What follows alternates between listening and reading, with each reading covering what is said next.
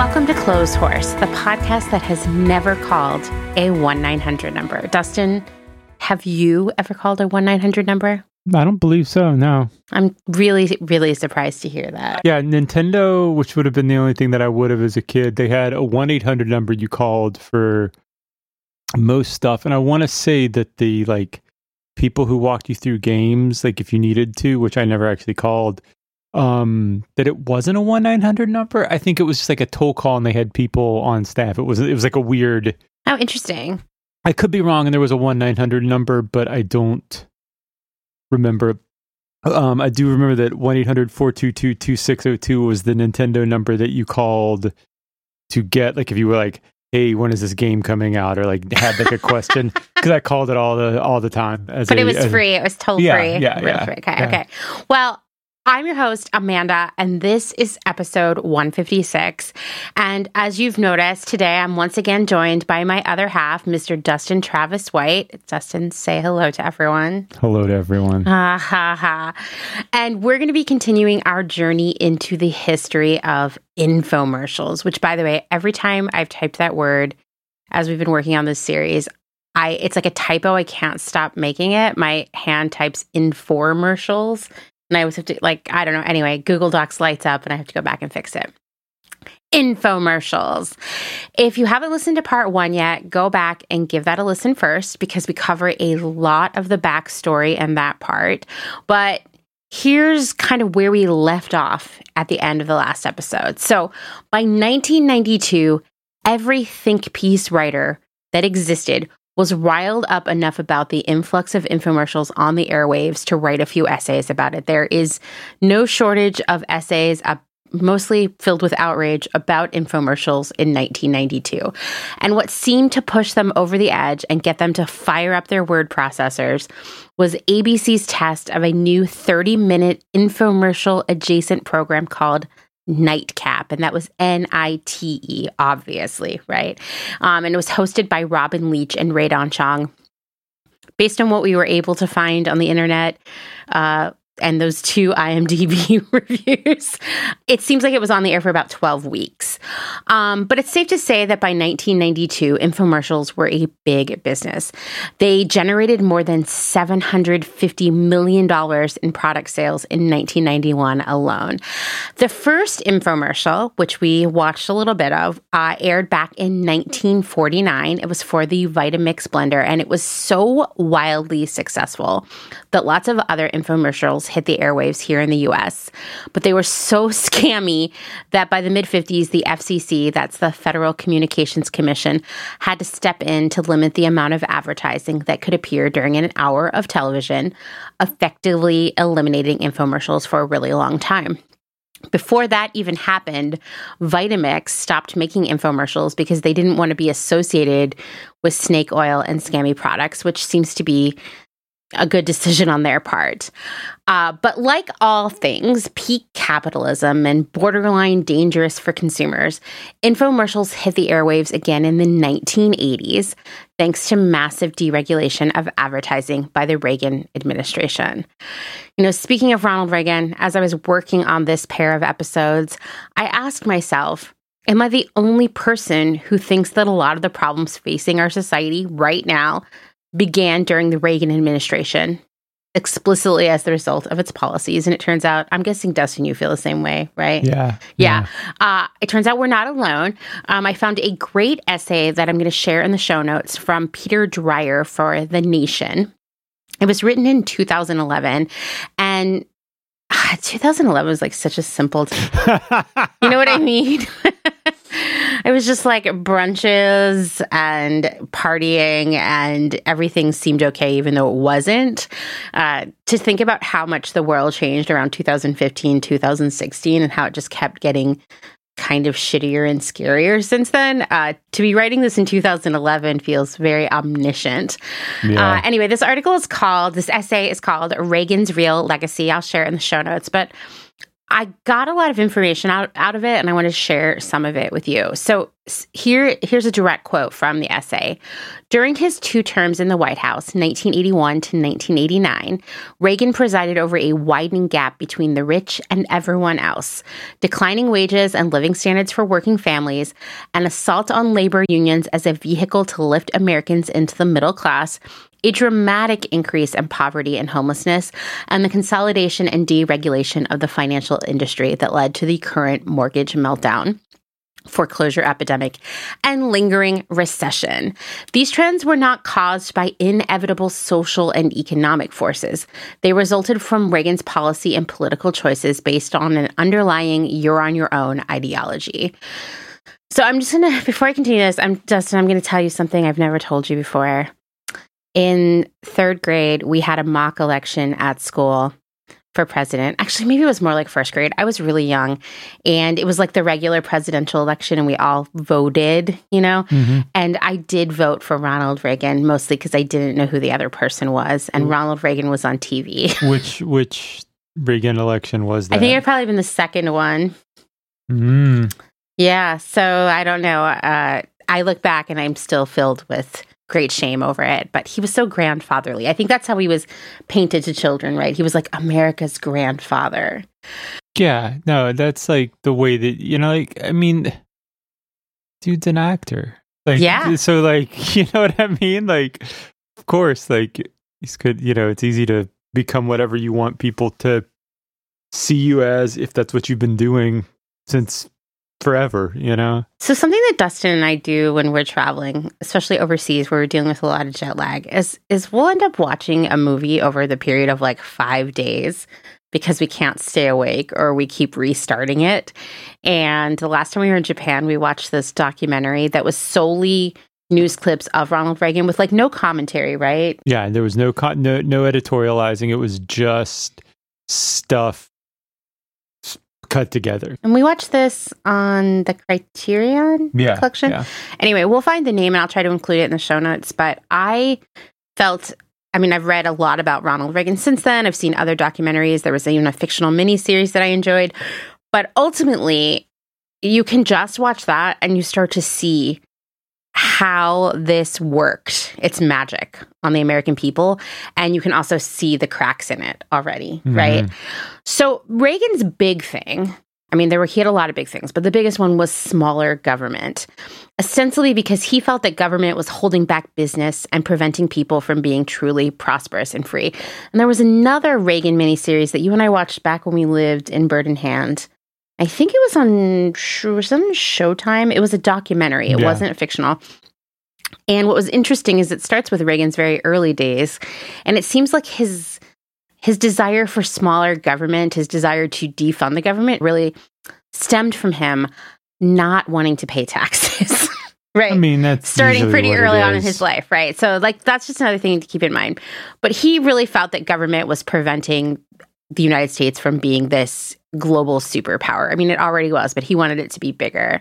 Um, this is another quote from that Nation article by Peter Dreier. He said, Indeed, Reagan's most important domestic legacy is our government's weakened ability to do its job project- protecting families, consumers, workers, and the environment.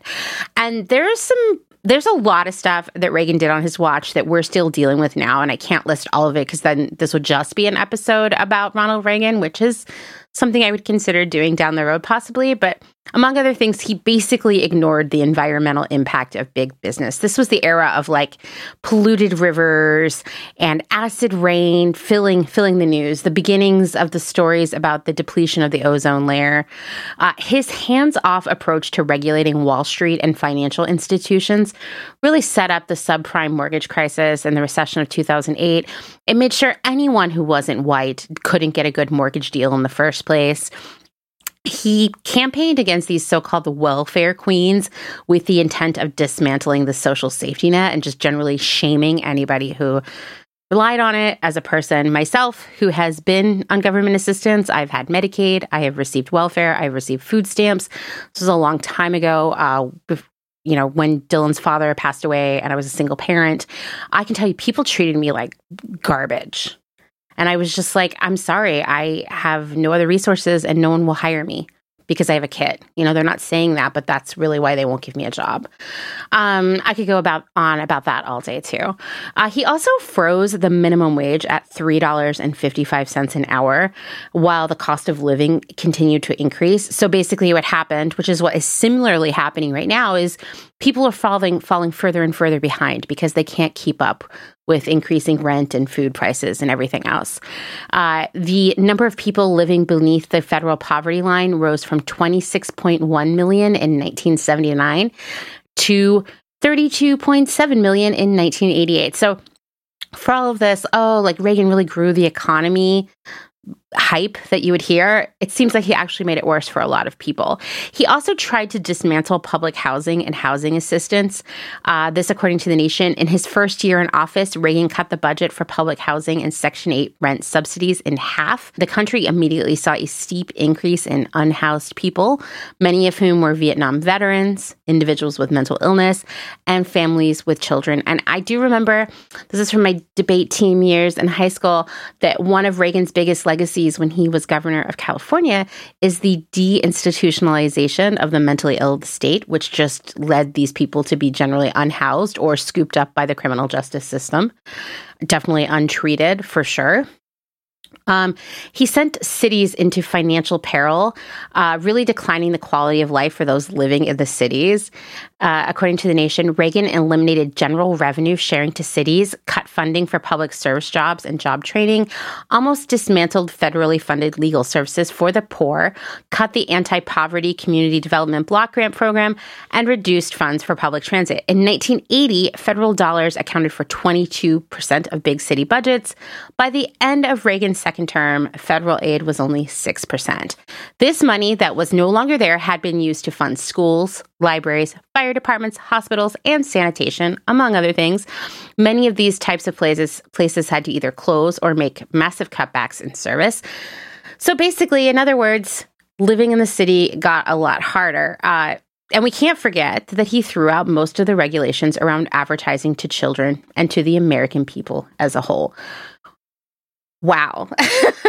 I mean, you know, and he got a library named after him. I guess they all do, but yeah, still. The, the, I mean, everything bad. You can. It, it's bizarre the amount that you can just pull back to that. And to be fair, there was a bunch of architects for all of this that were doing that were like piece like wanting all this to happen through the 70s.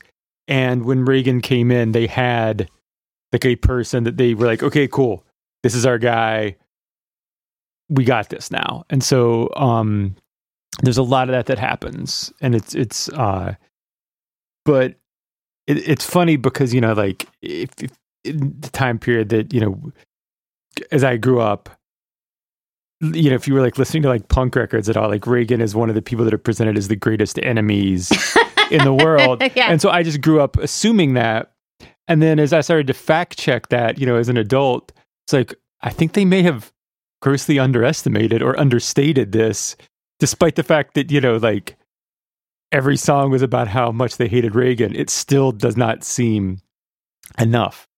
Like, cause it's just, it's, it's, it's mind boggling.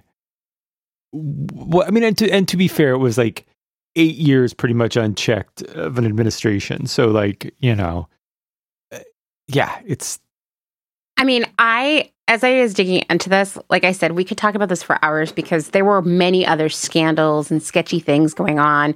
We can't forget Iran Contra. There was even a scam where he was making sure that like his buddies were getting all the big housing and urban development contracts. I mean, there's so much stuff.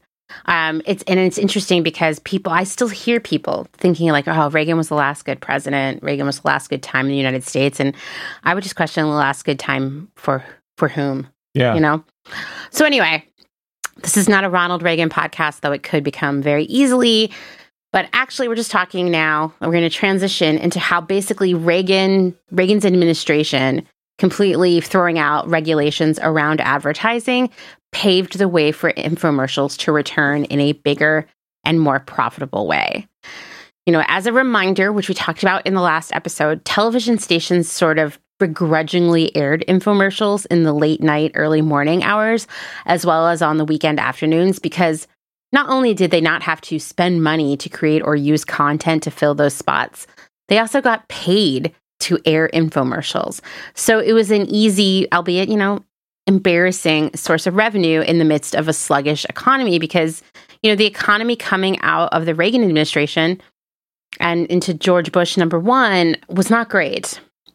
So lots of money was made from infomercials in the 90s, and it continues to be made even in 2023, though it's a little bit different. And today we're going to talk about some of the most iconic infomercials of the 90s and the people and businesses behind them. We'll also talk about some of the biggest infomercial products of this century because they're still going strong. We won't be able to touch on every single one because there are just so many, but maybe Dustin and I can do a follow up in the future. Infomercials, no matter what they were selling, always leaned on the same recipe. And I want you to keep these in mind as we move through this episode because we're going to come back to this a few times. One was this mix of a talk show format, usually, but not always with a studio audience, right? So many of them looked like regular daytime television. Not all of them, but most. Uh, there would always be a sprinkling of call in or video testimonials from real people. And I'm saying that with heavy air quotes because as a child, I believe they were real people. Now I'm a little skeptical.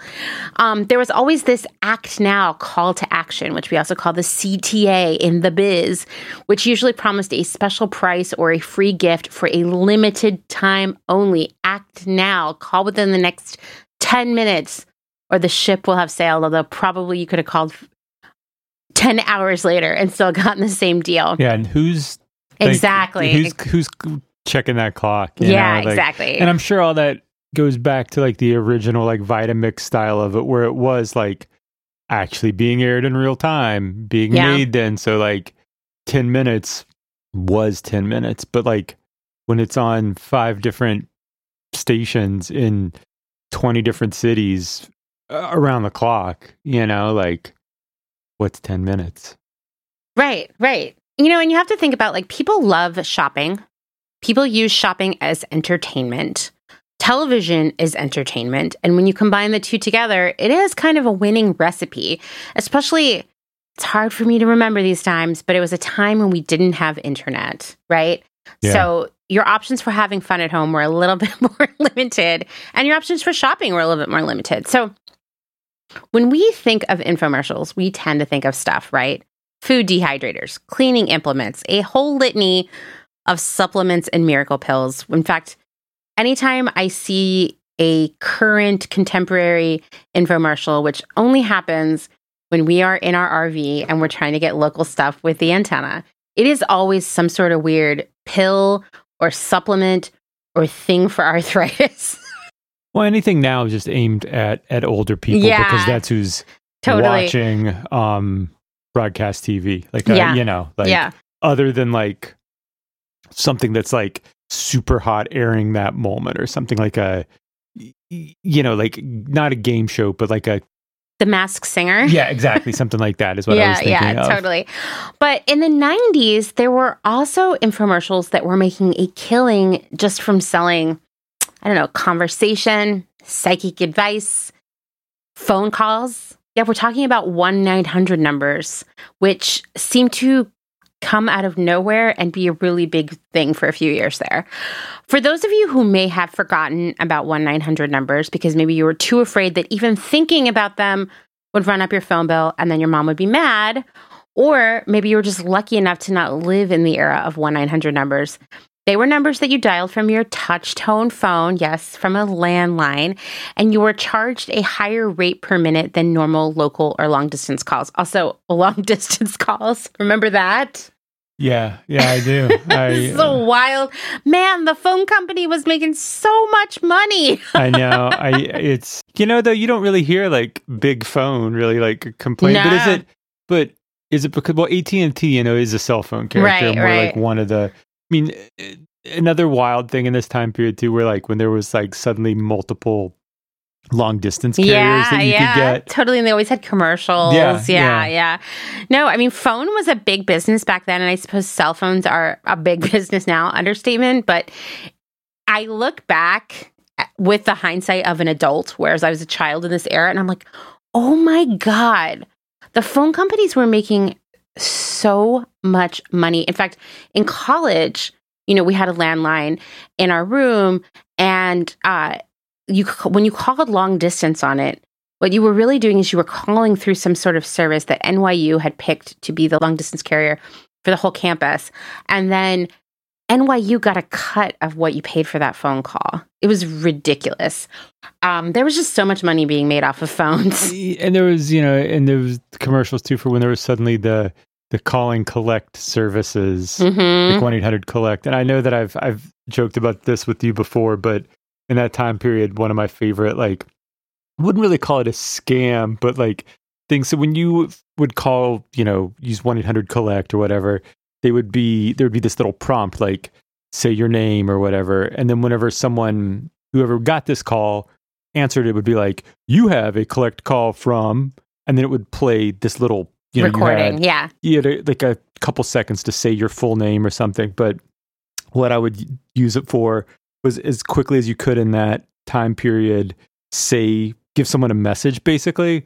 Like, so they'd be like, uh, you have a collect call from, hey, I'll be there in 15 minutes. You know, like, like whatever you would cram into because either it was just more than a quarter to call this person, you know, or whatever, and you didn't have it in your pocket, or just because you want to spend a quarter because like you know and this was a big a big thing and i don't even know how i discovered it but i feel like it ties into all those 1-800 com- collect commercials Oh, there were so many, and they were always on MTV. Yeah, like they yeah. knew, they knew their target audience. Um, so the very first one nine hundred number was used in 1980. Yeah, we're already getting back to Ronald Reagan. It's only been a couple minutes when Nightline, which was an ABC News magazine, asked viewers who they thought won the Ronald Reagan Jimmy Carter presidential debate. Viewers could call and vote for a mere 50 cents, which I would say is probably more like $1.50, $2 now. Um, and then at the end, AT&T totaled the calls and reported on them. And unfortunately, Reagan won. Gosh, I bet so many people are kicking themselves right now who voted in that. you know? Anyway, uh, so the early 1 900 numbers tended to be information focused, uh, some more intriguing than others. Some of these you're going to love, Dustin. So there was one called Dial a Shuttle. By the way, the early 1 900 and 1 800 numbers seem to always be dial a insert noun here. So dial a shuttle, which was 1 900 909 NASA. You could call that and you could listen to live conversation between space shuttle crews, crews and ground control, which sounds vaguely fun. Okay. More on the basic end of it, you could call and find out the weather, right? Um, this one I know you're going to love because you just love some cyanide tampering. Uh, Johnson and Johnson used a one nine hundred number to share information about the infamous cyanide Tylenol tampering. if if if if you've never done it before i recommend to everyone to go and listen to the um radio commercials that they would air in this time period about this cyanide poisoning because they are trying to be very soft spoken and uh, like helpful but um when you hear it on the radio and it's this like hey we're sorry voice it's and it's loud it's terrifying. I've- you know I, I i there was a radio show we were listening to in the van one time and they played one and it was like 4 a.m and we're doing this all night drive and it was the most terrifying thing and this was pre just going on youtube and listening to something like this again so it was just something that we were like was that real or was that like a fever dream in the middle of the night Yeah, that sounds pretty creepy they for re- sure. it they really really are I mean, it was a scary thing Yeah. to be like, oh, you may have you may have bought medicine that will kill you. yeah Yeah. Uh, so the thing about these numbers is that while customers paid to use them, the phone company kept all the money. So like NASA didn't get a cut, Johnson Johnson didn't cut a cut, but you would call to pay for the minute or by the call to get this information. So it was like a little extra revenue source for the phone companies. In 1987, AT&T, and I can already see this. I, I can picture it. They're like, well, we're running out of ways to make money off of people. And now all of these long distance carriers are showing up like and taking away market share. Uh, how do we get to make even more money next year? And someone was like, "Hey, well, like the you know that dial shuttle's been making us some money, whatever." So AT and T opened up the rest the use of one nine hundred numbers to any entrepreneur, and by 1989, all of the major telephone companies followed because they were like, "Oh my god, this is some money." These 1 900 numbers were wildly lucrative for both the phone companies and the entrepreneurs because phone companies handled the billing and collection. So if you call their 1 900 number, you paid the phone company, it was on your phone bill, right? They would take a cut of that money and then give the rest to the entrepreneur. So it was, in many ways, kind of like a passive income for the phone companies, mm-hmm. you know? Now, I could do a whole episode about 1 900 numbers alone because it's a long and complicated history and it's very interesting. For example, Congress passed a law banning so called dial a porn in 1988 that was immediately overturned by the Supreme Court a year later. People were like, no, you can have dial a porn. The news was filled with cautionary tales of children ringing up $10,000 phone bills, families destroyed by phone company debt, like losing their houses, kids calling phone sex lines, and I don't know, hearing weird stuff, I guess. And there were just so many of these numbers for things as innocent as crossword puzzle help or video game tips to more sinister or at least more adult things like dating and phone sex. And a lot of celebrities made money off of the 1 900 era. For example, Corey Haim and Corey Feldman's fan hotline, which I thought, you know what, we, we should watch this. So I'm well, going. Doesn't even, you know, in the uh, sort of not, yeah. The Simpsons. I know what you're going to talk yeah. about. Yeah. yes, when when even Lisa Simpson got caught up in, and it was Corey in that in that too, right? It was yeah, but it, I mean, it was like an amalgam of of both of them into just one guy called Corey. That was like, yeah, yeah. So let's take a look. I haven't seen this Corey Hotline commercial in a really really long time. So let's take a listen. Guess what? Corey Haim and Corey Feldman are giving out their personal numbers. If you call 1-900-909-3700, you can listen to their private phone messages and get their personal number where you can leave them a message of your own. $2 the first minute, 45 cents each additional minute. Ask your parents before you call. 1-900-909-3700. If you call me right now, I'll give you my private number. Um, you call that number and you'll hear a recording and I'll give you my personal number if you call that. Um, and we'll wrap. Okay, well, just if you call, then I'll give you my personal number and we'll wrap. Do you really think you were going to get Corey Haim's personal phone number if you called? Yeah, yeah, I do. And then and then you would wrap. Yeah, you would. Um, who would you rather talk to, Corey Feldman or Corey Haim? Uh, Corey Feldman, right? I don't, I would have picked Corey Haim. I had a huge poster of him in my bedroom. Wait, which one's which? Corey Feldman is the darker one, I would say. Like he's got a darker persona, and Corey uh, Haim looks younger and is sort of like the sweet one. Right. Yeah. Yeah. yeah. Anyway, uh, gosh, if any of you have called that hotline, please report back. We want to know. Uh, Paula Abdul had a hotline where you would call and she would supposedly have news for you. Uh, this is not a real person, but a celebrity nonetheless. He Man this one was directed towards children, although I would say so were the other ones we've talked about. Um, and that one eventually, you know, got pulled because parents were getting crazy He-Man phone bills. Hulk Hogan had a, a line, not surprised. This is like peak yeah. Hulk Hoganness. I read a BuzzFeed article about some of the weirdest 1 900 numbers of this era, and I'll share it with you. But I just have this quote from this I thought was so funny and so Hulk Hogan. According to a factoid flagged citation needed on Wikipedia, the Hulkster's line was the most profitable 900 number from 1991 to 1993 on AT&T. I don't know if I believe I don't believe that at all. That... Maybe profitable because he recorded one thing, but it seemed a little weird to me. Yeah, I mean that's not even like peak Hulkamaniac. That's like after he's kind of like no no that doesn't add up that, does I, not add that, up. that i citation is definitely needed for yeah. that new kids on the block had a hotline i remember seeing these commercials um, freddy krueger also a fictional person had a hotline too and i do remember seeing this commercial and thinking it was scary for some reason the guy who played grandpa munster on the munsters had a hotline Uh, there were lots of other WWF stars and gorgeous ladies of wrestling with their own 1 900 number. Here's one you would have wanted to call, Dustin Kiss. I mean, that just makes sense. What any any Yeah. any way, shape, or form that there is a dollar to be made, Kiss will. It's true. They make caskets.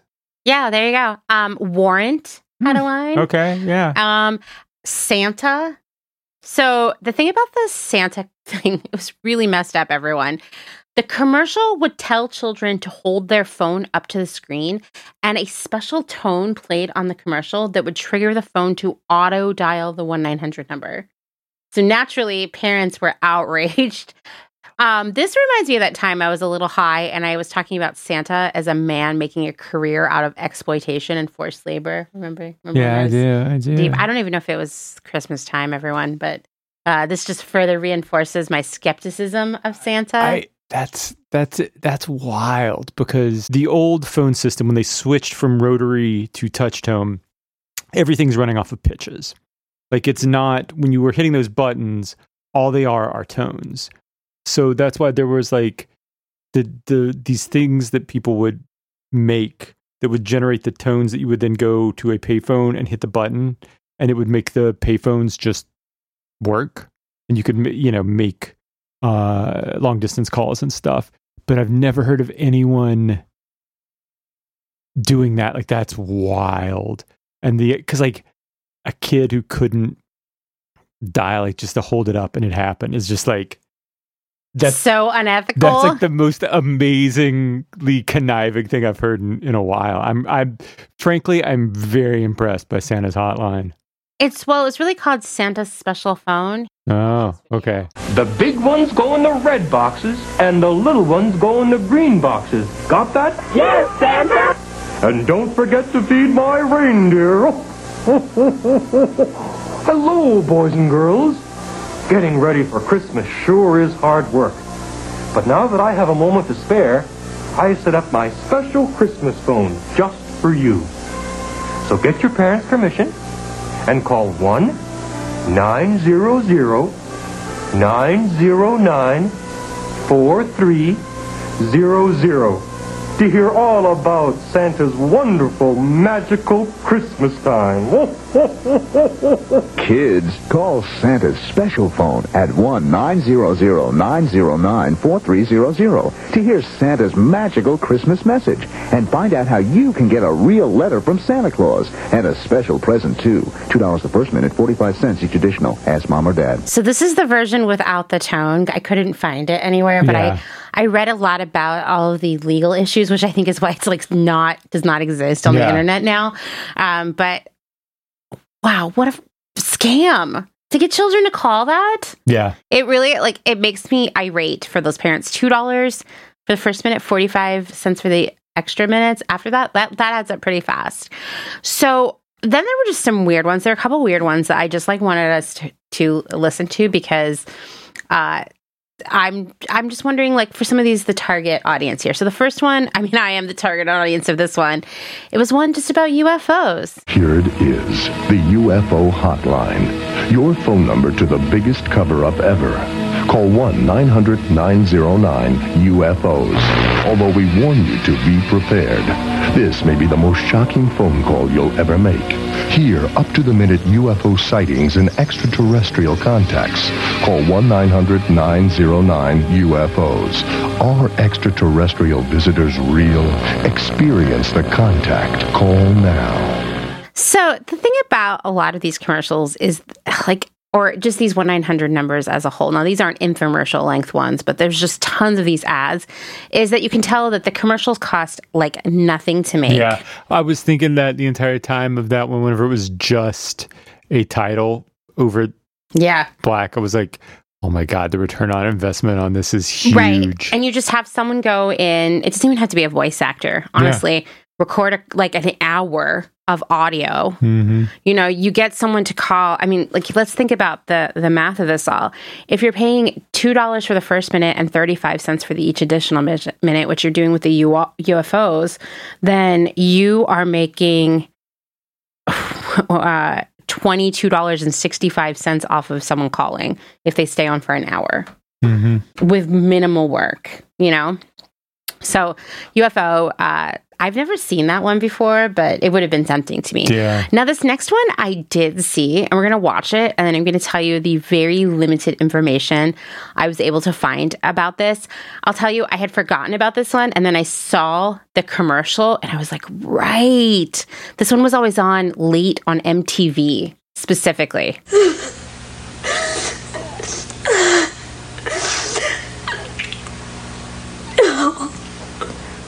What makes people all over America break down and cry like this? Call 1 900 740 3500 and hear it for yourself. $2 per minute. If you're under 18, ask your parents before you call. 1 900 740 3500. So I'll just tell you all, I'm going to share the links for you to watch all of these in the show notes.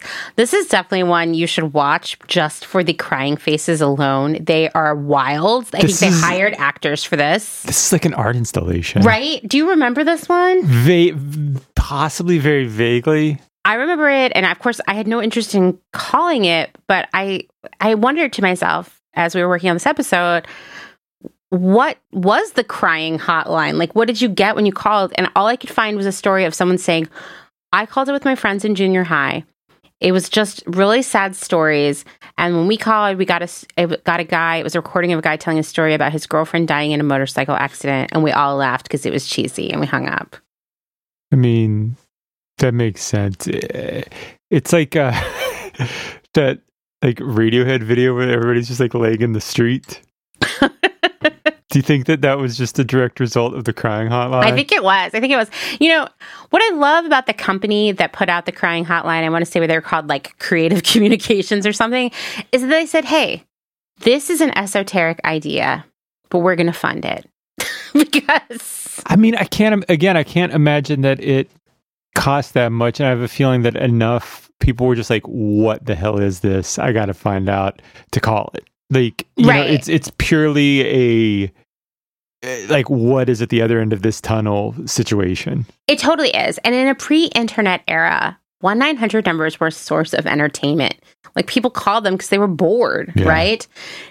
Sometimes maybe it was a source of information, definitely a little bit of socialization. And of course, for many, it was a source of sexual contact or s- just sexiness in general. Don't just think about a fantasy tonight. Pick up the phone and call the Fantasy Girls. We never let you down. You'll always get a different girl and fantasy every time you call.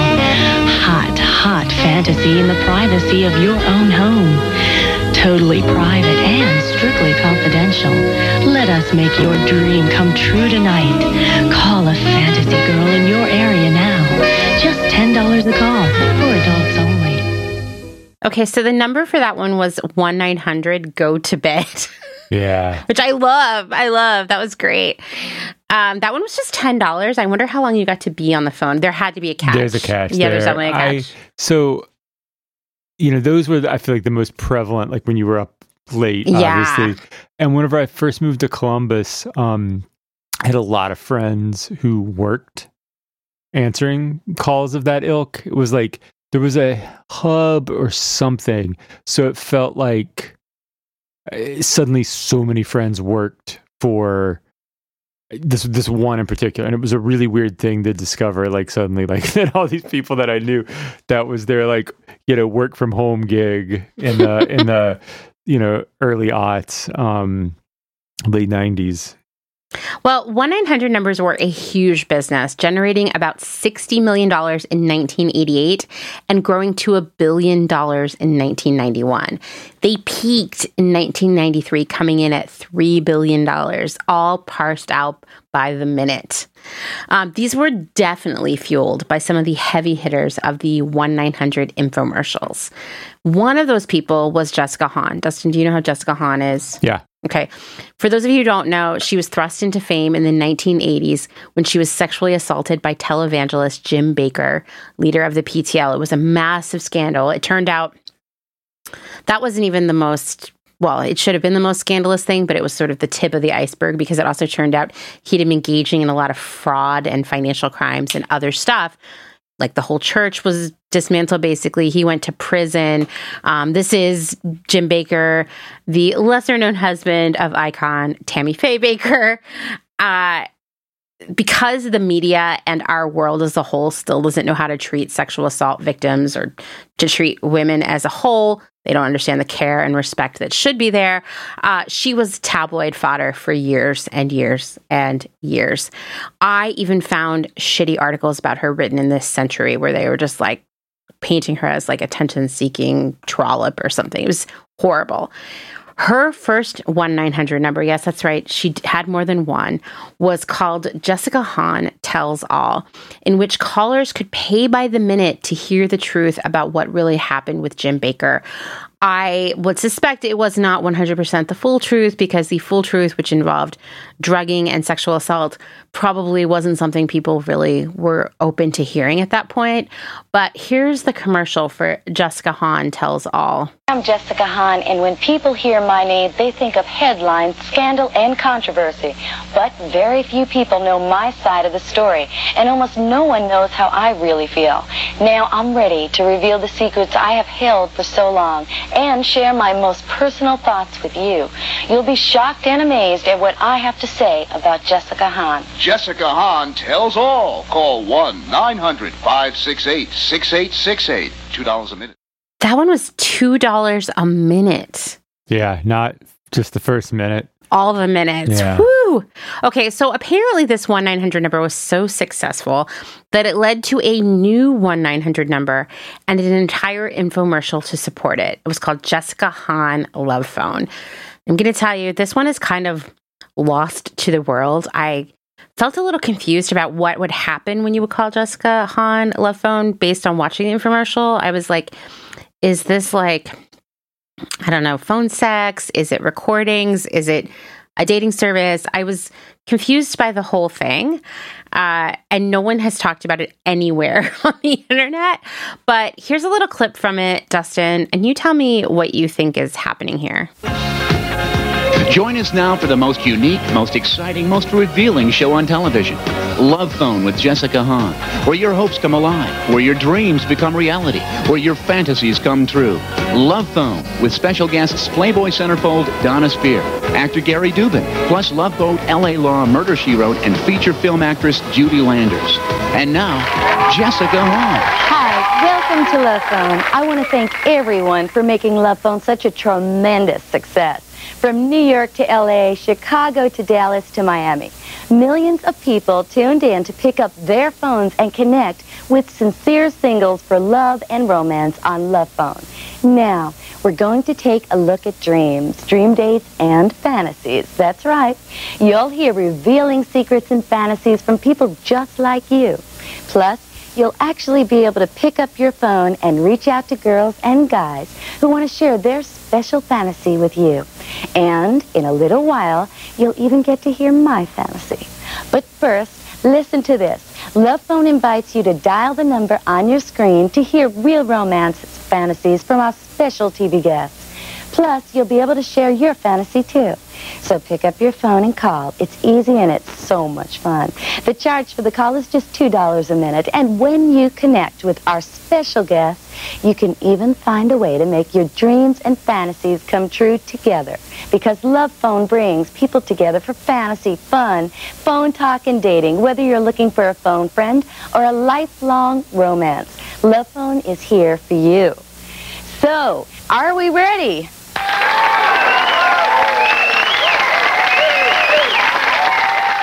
Okay, so this one leans into that popular talk show format, right? Yeah. Um, and behind the stage, there's like a neon that says "Love Phone." The fantasy comes true. As far as I can tell, for this one, you would call the number and you could pick Mhm. someone whose recorded message you would hear. I'm not sure if it's recorded or if they're live, but th- th- this is the style. And, you know, there were. um All right. I read that first comment. Oh yeah, someone commented on YouTube. Wow, the good old '80s when women were still gorgeous and classy. Sorry, I, I, yeah, I, um, know it was the good old '80s. Everyone. But no, so so this this format, this this structure, um, it's kind of akin to like almost like the the party line style, where like you would call, you'd instead of being randomly given to someone, you would hit an extension number. And in this case, it's um it might not actually even, you know, re- truly be that person, but it's supposed to so that you have a, especially if they're presenting it in this format, like a visual identity of this person. So you're not like questioning that, you know, and then that you would get them. And it, I'm not sure that it's a recording. I think it's supposed to be live since it's supposed to be like a chat. Um, Yeah, it was really interesting. So, like, the I watched almost a full 30 minute episode of this infomercial and it uh it's it consists of a lot of different things. The big hub of it all is this talk show format with like a live studio audience and their guests who come up on stage and talk about what romance is to them, their romantic fantasies. But then there are also clips of so called real people, all women, out on the beach and in other places talking about their romantic fantasies. And then ostensibly, like, if you see someone on here, you can call and you'll get to talk to them. I'm sure that's the scam of it all. But 30 minutes of this and guests would get up and be like tell me about like the best date you've had or what are you looking for in a man and this was definitely marketed towards men because i didn't see any men sharing romantic stories there was a man in There's the- one, yeah. in, in that bit, and again, that honestly surprised me to see. Um, I would not be surprised if this was just like an existing thing, and they were like, okay, let's put jessica hahn on it yeah, i think so like, too let's, yeah let's get a spokesperson like that because then people will pay attention. You know, Yeah. like you wouldn't be talking about this now if that wasn't Jessica Hahn. like I said, coverage of Lo- Love Phone has all but disappeared from the internet. So I don't have much info here, but it was very heavily aired in the early 90s. Like it was in popular rotation in like 91, 92. This is one that would become an obvious first casualty of the internet because, spoiler, the internet is a big reason that 1 900 numbers aren't around anymore. Um, because you could get all the sexy stories or chat with potential romantic partners on the internet, right? You wouldn't need to call and pay by the minute to talk to someone. Let's take a moment to thank some of the incredible small businesses who keep Clothes Horse going via their generous Patreon support. Selena Sanders, a social impact brand that specializes in upcycle clothing using only reclaimed, vintage, or thrifted materials from tea towels, linens, blankets, and quilts. Sustainably crafted in Los Angeles, each piece is designed to last in one's closet for generations to come. Maximum style, minimal carbon footprint. Shift clothing out of beautiful Astoria, Oregon, with a focus on natural fibers, simple, hardworking designs, and putting fat people first. Discover more at shiftwheeler.com. Late to the party, creating one of a kind statement clothing from vintage, salvaged, and thrifted textiles.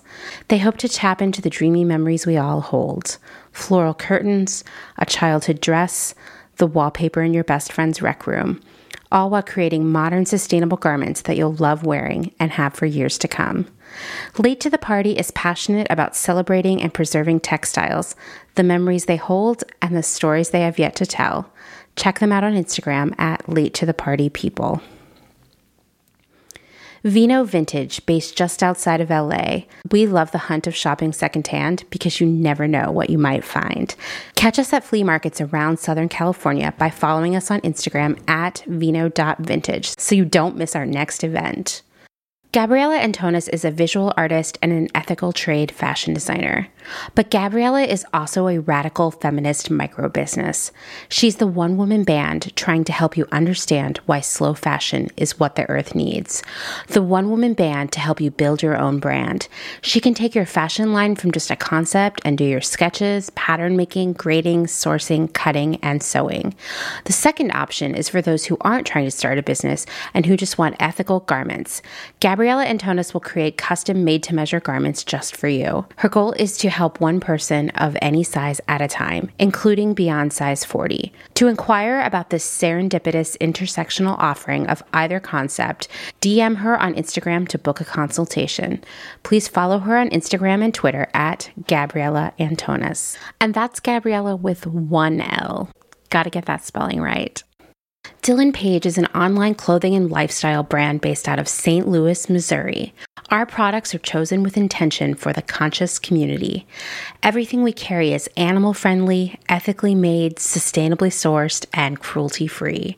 Dylan Page is for those who never stop questioning where something comes from. We know that personal experience dictates what's sustainable for you, and we are here to help guide and support you to make choices that fit your needs. Check us out at dylanpage.com and find us on Instagram at dylanpage life and style. Salt Hats, purveyors of truly sustainable hats, hand blocked, sewn, and embellished in Detroit, Michigan. Find us on Instagram at Salt Hats. Gentle Vibes Vintage. We are purveyors of polyester and psychedelic relics. We encourage experimentation and play not only in your wardrobe, but in your home too. We have thousands of killer vintage pieces ready for their next adventure. See them all on Instagram at Gentle Vibes Vintage.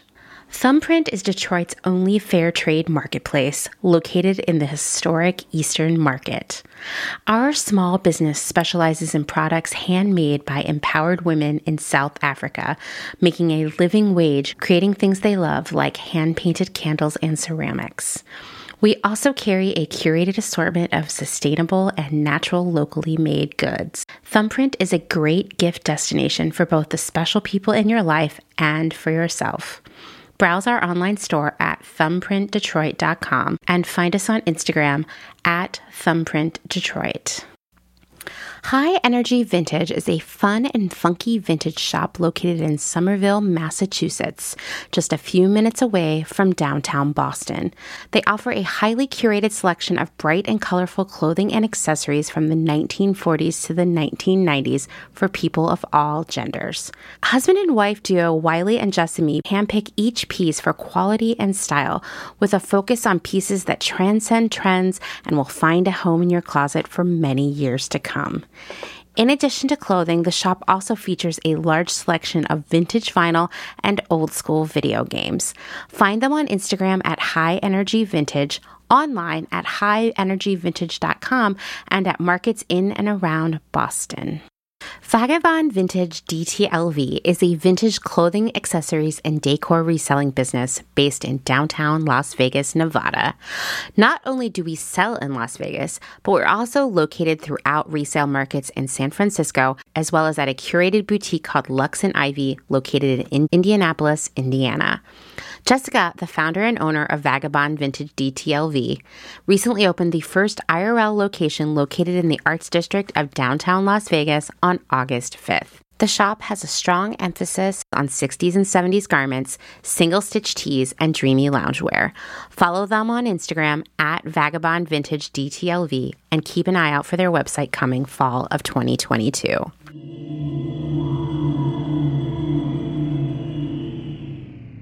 So, the most iconic, everyone I think has seen this one. 1 900 infomercial of the 90s was Dionne Warwick's Psychic Friends Network. In fact, it was the most frequently broadcasted infomercial in the early 90s. And the number and the infomercial were run by a company called Inphomation, but it was I N P H O, Inphomation. Wow. Um, they created other 1 900 numbers with corresponding infomercials, like s- spoiler or just something we're going to be talking about time and time again here. And we even touched on it, I think, already with the 1 900 numbers is that all of these infomercials were run basically by just a small group of businesses who would take an idea and just keep iterating on it, right? And the 1 900 numbers were a great example of it because they were pretty low overhead and you could just churn out these you know just churn out a commercial for a small amount of money play it over and over again and constantly be seeing revenue rolling in. I always go down some really deep rabbit holes to find inphomation for Clotheshorse and i stumbled across this 1998 slate article called what psychic friends failed to foresee which was essentially about how and why information filed for bankruptcy in 1998 now I was actually surprised that they hung on for that long because the fact that they would declare bankruptcy in the late 90s was not shocking to me. Uh, it was the same reasons that all the 1 900 numbers eventually went away the internet, uh, lack of changing with the times, mismanagement. A lot of these 1 900 numbers specifically got into a lot of legal issues all the time. I mean, like, look, He Man, Santa, no one is safe, right? There was a lot of fraud and mismanagement of funds and on and on. Just like, like I said, we could do a whole series about 1 900 numbers alone because there's so much to tell you there. But I did find some interesting facts about the Psychic Friends Network. So between 1993 and 1994, the infomercial aired more than 12,000 times. Just want to remind you all that there are 365 days in a year, and in two years, there are only 730. So this show was was airing many times every day. At one point, Inphomation was shelling out half a million dollars a week to buy airtime on cable stations. And at its peak, Psychic Friends was bringing in as much as $125 million a year, most of it directly through the infomercials. So, Dustin hit on this a little bit earlier. When callers dialed the Psychic Friends network number, they would be transferred to a network of, and I'm putting this in quotes, psychics working from their homes. It was the remote job of the 90s. Yeah, no, it, it it's interesting because like in in this format, there's only two ways that this works. Like you either like are there's a hub that they would forward calls to like your home phone, or there'd be like a call center style variation on this too. And that's all. That's also too why so many of these companies would just iterate because they already had the equipment to either transfer these calls or they already had you know like a call center. Um, and I remember in the the psychic friends uh, with the Miss Cleo documentary, there there's references to both systems in place because it probably just depends at what volume you're doing. Mm-hmm. You know, and it's interesting because like if you've ever been inside of a call center, it's like just the most clinical office building in like the suburbs. Yeah. You know, like Yeah. I, I briefly I did it for like a couple days um whenever I lived in Pittsburgh and it was weird. Like it was so weird to just walk in there, put a headset on, sit at a desk and there's a script and you got to call people and say the same thing and um yeah, yeah. It's weird. Yeah. So basically, you know, if you were a customer here, you would call the number and then you would be transferred to someone somewhere. And it was in the in- best interest of the psychic to connect with the caller and keep them on the line as long as possible. According to Slate, in the final years of Psychic Friends, calls were $3.99 per minute. It's wild. That's wild. That is wild, right? And so the people who- took the calls, they they were sort of incentivized, and this is like in a pre-algorithm era. But you would basically get a call about every 20 minutes. So to maximize your working hours and make money, your goal was to keep people on the phone for as close to 20 minutes every time. Otherwise, you'd get a call, they'd hang up, and then you'd wait 18 minutes to get another call. So if you're only getting a couple calls an hour, you're not really making any money, right? Um, it is not like an hourly wage. It's a you get paid by the call, and people made good money doing this if they had the knack. So let's take a look at one of the Psychic Friends Network infomercials. I just did the coolest thing. I called the psychic friends and it was so neat and I told her everything. And I felt really exhilarated and really good and, and I was happy. I, I really was. When I was finished with the call, I told everyone. I kind of had a warm feeling. I felt excited. I definitely had a rush. I feel uplifted, actually. She gave me energy. It was fun. I would love to call her again. One call to the Psychic Friends Network just made a total difference in my life.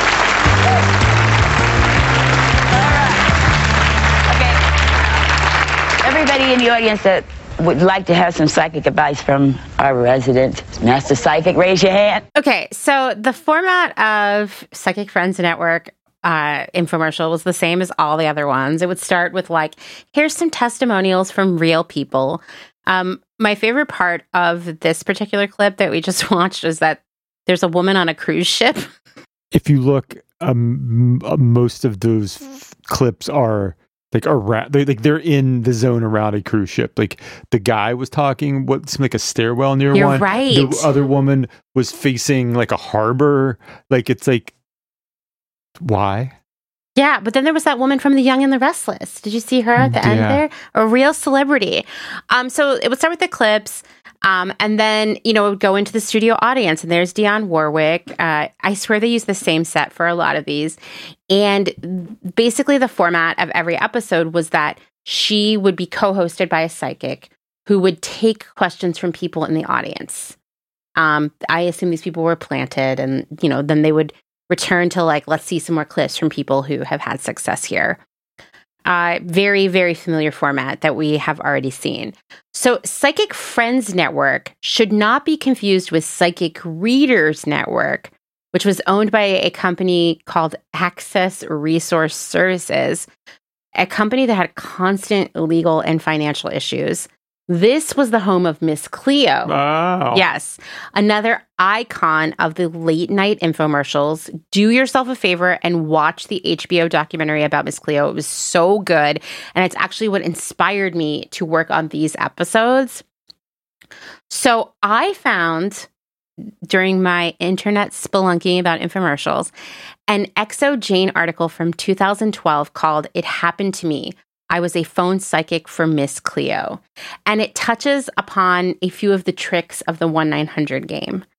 Uh, so I'm just going to read read some things I've pulled from that. First off, the whole point was two things: keeping people on the phone as long as possible. The more calls would come through, also the more money I would earn, and giving people confidence. In other words, telling people what they want to hear, even if we had to make it up. Great. I've worked in sales before. I could totally do that. We were instructed on different techniques of keeping people on the phone. When a person just asks one question, we were supposed to tell them that we needed to feel their vibe to get their energy before we could answer any questions. The scripts were very general. You'll come across some money, love is in the future, someone at work is jealous of you, someone at work likes you, yada, yada, yada. We also had the tarot script, which was the same bunch of general information.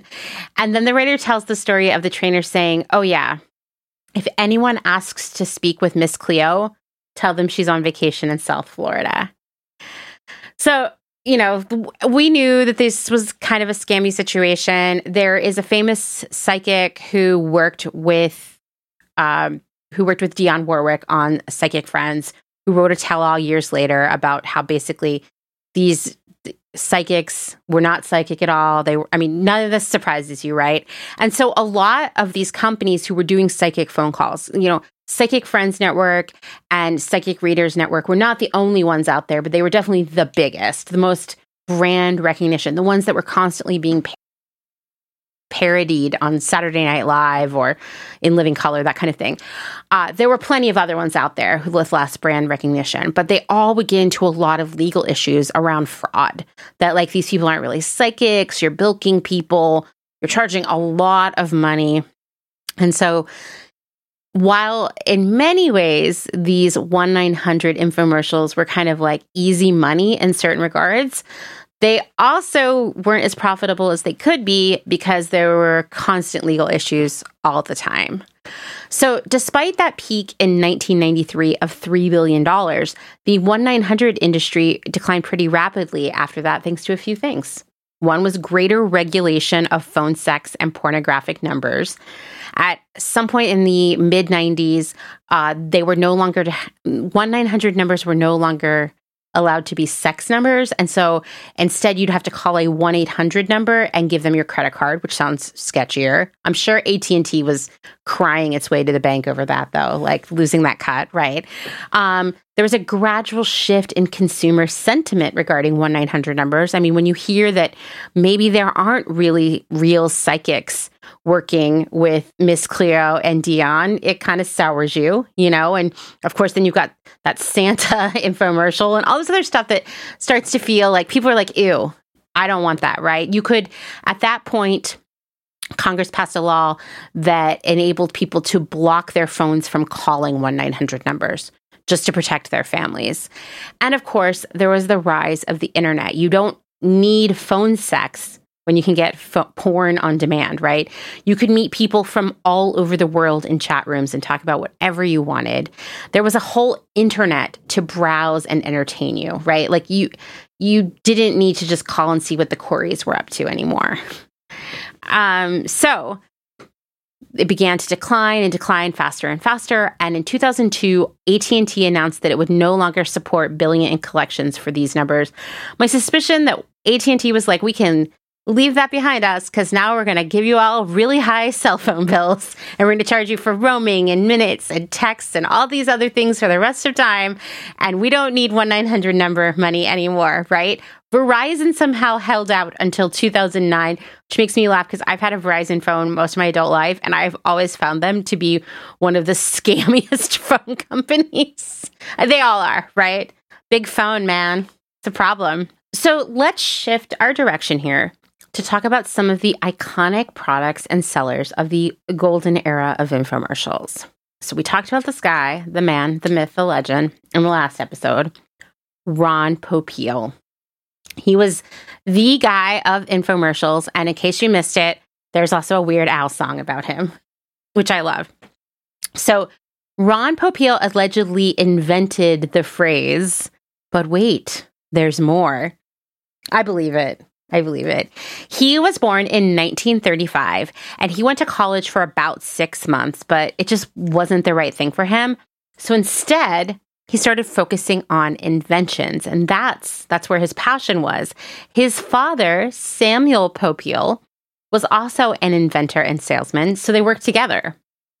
In 1963, Samuel invented the Vegomatic food processor. You know, it slices, it dices. That's where that mm-hmm. came from. Next, he invented the Chopomatic, which was another food processor. And the incredible efficiency of the Chopomatic was essentially the reason Ron got into television. Because the issue with the Chopomatic was that it processed vegetables and fruits so fast and so easily that it was impossible for a salesman to carry all of the produce needed to demonstrate it all day long at each fair and expo. And it was costing so much money in produce. Yeah. So instead, the company filmed Ron demonstrating the Chopomatic with the intention of showing this video rather than demonstrating IRL. People loved it. He was a real born salesman, which we can all agree. And it was so successful that the company began to air it as a commercial on television. And Chopomatic, I want to say it was $3.98. They sold millions of them. In 1964, Ron started his own company, Ronco. Very clever. Uh, and, you know, for a while there, he and his father's business were essentially competing in the kitchen gadget landscape. I know. Over the decades, he invented a lot of stuff. I don't even this this is not even an exhaustive list, but I'm going to mention some of them here. One was the Dial-O-Matic, which was a successor to the Vegomatic, very similar to a mandolin slicer, uh, which we have one, and every time I use it, I cut my hand. So maybe I need a Dial-O-Matic. Um, the the gimmick here was slice a tomato so thin it only has one side.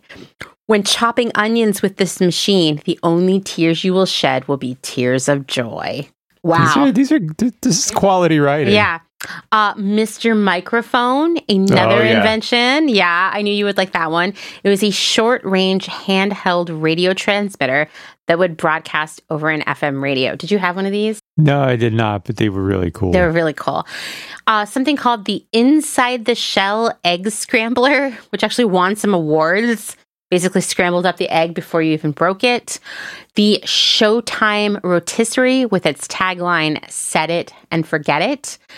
This one's so gross. I don't even know if I can say this out loud, but it was sold in tandem with the Showtime rotisserie. It was the solid flavor injector. yeah. Uh, the Ronco Popeil automatic pasta maker, the electric food dehydrator, which we mentioned in the last episode. The this is one I I missed the memo on. The Ronco rhinestone stud setter. Sign me up. I know, right? I mean, it's a bedazzler, right? Yeah. It changes everyday clothing into exciting fashions, and you don't have to spend a fortune.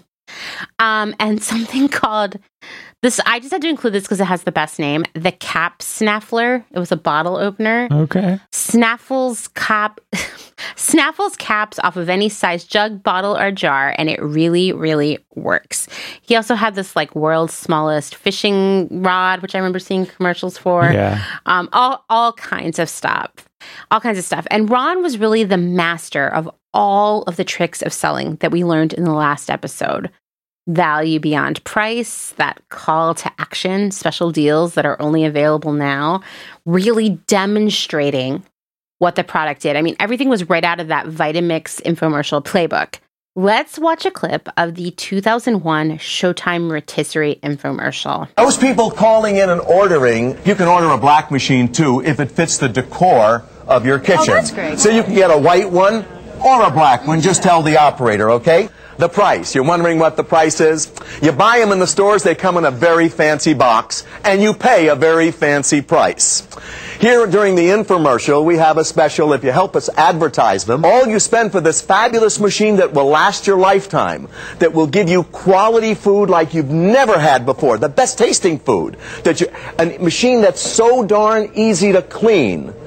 All you spend for this fabulous machine is just five easy monthly payments of only $19.99. What do you think of that? Under $20 a month. Can't beat it. You can't. And, and look what you get. Look what you get. You get the dual heating tray. Keeps two vegetables piping hot. And of course you're going to get the non-stick basket. Now the basket you use for all your small items, your chicken wings and chicken legs. You get a package of elastic chicken ties. You get an instructional video cassette. You also get a booklet of instructions and recipes. You get over $250 worth of valuable coupons. You get the platform and you get the barbecue gloves. This is over a $400 value. And all you pay if you call the toll-free number that you see on the screen right now is just five easy monthly payments of only $19.99. Please call the toll-free number. You'll really be glad you did. And one more thing, folks. If it isn't the best product that you ever bought for your home or kitchen, I don't want you to keep the machine. Please return it to us and do get your money back. Okay, so five easy payments of 19.99. We're looking at like just under a hundred bucks. Mm-hmm. Um, I don't feel that this is a four hundred dollar value. I mean, none of you can see this, but the grill gloves are totally those like dishwashing gloves that you get for like a couple bucks. Uh, there was the string. Um, there is the VHS cassette. is so the five easy payments thing, which is very popular in these sort of things, is just like the Klarna of its time. It really is. I mean, this is like this is so prescient of what the internet would become in so many ways, right? So many of these are like that. And, you know, it's like I look at this and I'm like this is all classic classic sales tricks, Mhm. right? When you get an email that you can use Klarna or Afterpay, you're basically doing what Ronco is doing right Yeah. now. When you get an email from a brand that's like, you know, this sale is only 24 hours long. This is what Ron's doing here, where he is like, you have to call now if you want to get this special deal. When he was saying, like, oh, you could go buy this in the store, be way more expensive, I don't even think that's true. You know? And that reminds me of when you go to a place like TJ Maxx or Marshalls and the tag says compare at blank, but we're going to charge you this. A lot of times those products aren't available anywhere else and they're exclusive to Nordstrom Rack, Marshalls, TJ Maxx. So it's also this like, oh, if I don't get it right now, I'll never get this great deal. Yeah. But it's not necessarily factual. And whoever would put a $400 value on what we just saw there, Well, that's the kind of thing where like it's the difference between like four hundred dollar MSRP than that marked out. You know what I mean? Yeah, like it's yeah. it's that sort of thing. And um so what I want is I want either like a Ron Popeil bio series Oh, that's like real too. dark Yeah. about this. I would also settle for one that is like I'm a big fan of all of the like the food that made America, the his you know that that that whole you, franchise. he is every night, every night. Um, I will. I want one though that's like kind of like that, but it's just Ron, and I'm willing because I'm willing to bet that there's lots of weird behind the scenes, like the the other guy on the team invents it and doesn't get credit for it. You kind think of so? I I think that there's going to be an element of that because like in all these things, like at this point. th- That's from his empire is too big for. He's not just a dude in his garage making, like you know what I mean. Like, how does he have time to like uh, do the R and D creation and that and be out there like selling like this like I, I don't I, I think that there's an element of him you know truly being like this invent and again I'm just I I need to I should have I need to do due diligence now and look into this but I have a feeling that this is going to be one of those things where like oh yeah this guy Dave Flevel made you know was actually the real guy that Mhm. invented all the stuff after his original you know stuff and there's a team but that's you know that's the way all that stuff goes like you know like you the dude invents the initial thing and then has to get people to help him like keep it going you know Right, right. Well, um, what if I told you I read a really lovely essay about Ron Popeil And it also taught, he tells the story of inventing the Showtime rotisserie. Um, this essay was written by Malcolm Gladwell. I'm going to link to it in the show notes. You should all read it. But I, I did save one paragraph that I really wanted to read to you, Dustin. Ron Popeil is a handsome man, thick through the chest and shoulders, with a leonine head and striking oversized features. He is in his mid 60s and lives in Beverly Hills, halfway up Coldwater Canyon, in a sprawling bungalow with a stand of avocado trees and a vegetable garden out back. In his habits, Popeil is, by Beverly Hills standards, old school. He carries his own bags. He has been known to eat at Denny's. He wears t shirts and sweatpants. As often as twice a day, he can be found buying poultry or fish or meat at one of the local grocery stores, in particular Costco, which he favors because the chickens there are 99 cents a pound as opposed to $1.49 at standard supermarkets. Whatever he buys, he brings back to his kitchen a vast room overlooking the canyon with an array of industrial appliances, a collection of 1,500 bottles of olive oil, and in the corner, an oil painting of him, his fourth wife, Robin, a former Fredericks of Hollywood model, and their baby daughter, Contessa. See, now, now reading just that paragraph alone, I do want, I want this Ron Popeil series, right? do, do you know what's the greatest part of that Hmm. has been known to eat at denny's I have been known to eat at Denny's, so I'm basically Ron Popeil.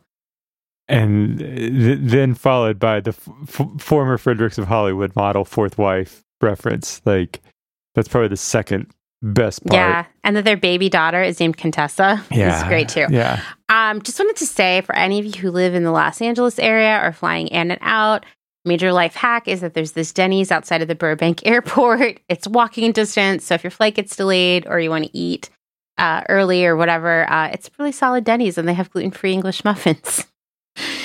there you go. I've been known to eat at Denny's too.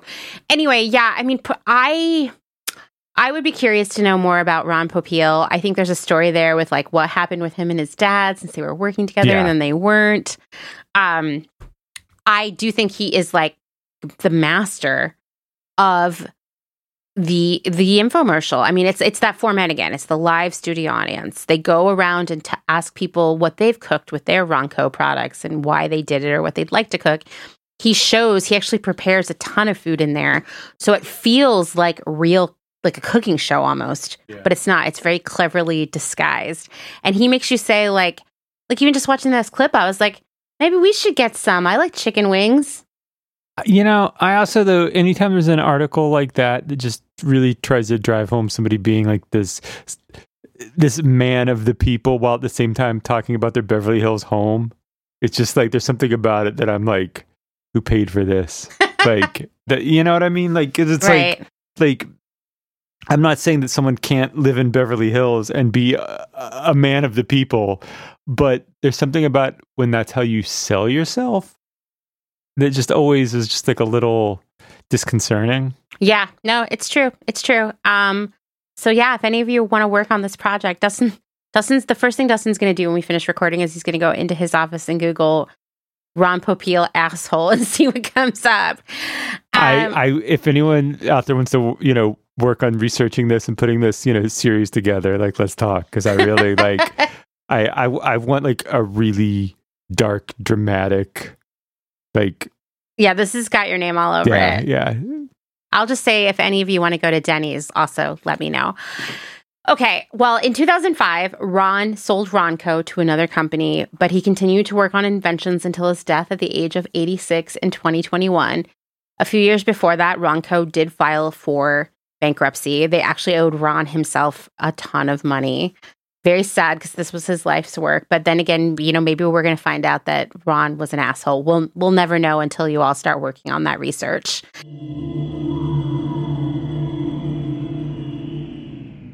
If you're enjoying this episode, then this is a great time to remind you that my work here at Clotheshorse is made possible by the support of listeners like you, just like NPR, and these great small businesses. Please go give them your support.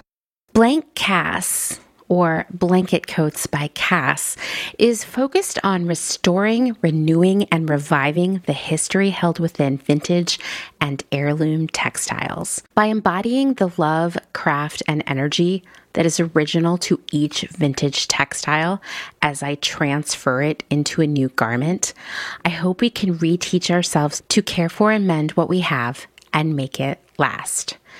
Blank Cass lives on Instagram at blank underscore Cass, and a website will be launched soon at blankcass.com. Located in Whistler, Canada, Velvet Underground is a velvet jungle full of vintage and secondhand clothing, plants, a vegan cafe, and lots of rad products from other small sustainable businesses. Our mission is to create a brand and community dedicated to promoting self expression, as well as educating and inspiring a more sustainable and conscious lifestyle, both for the people and the planet. Find us on Instagram at shop underscore velvet underground or online at www.shopvelvetunderground.com. St. Evens is a New York City based vintage shop that is dedicated to bringing you those special pieces you'll reach for again and again. More than just a store, St. Evens is dedicated to sharing the stories and history behind the garments. 10% of all sales are donated to a different charitable organization each month. New vintage is released every Thursday at wearstevens.com with previews of new pieces and more brought to you on Instagram at wear underscore st dot evens. That's where St. Evens. Country Feedback is a mom and pop record shop in Tarboro, North Carolina. They specialize in used rock, country, and soul and offer affordable vintage clothing and housewares. Do you have used records you want to sell? Country Feedback wants to buy them. Find us on Instagram at Country Feedback Vintage and Vinyl or head down east and visit our brick and mortar.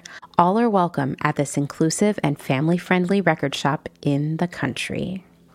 Republica Unicornia Yarns, handmade yarn and notions for the color obsessed, made with love and some swearing in fabulous Atlanta, Georgia by head yarn wench Kathleen. Get ready for rainbows with a side of giving a damn.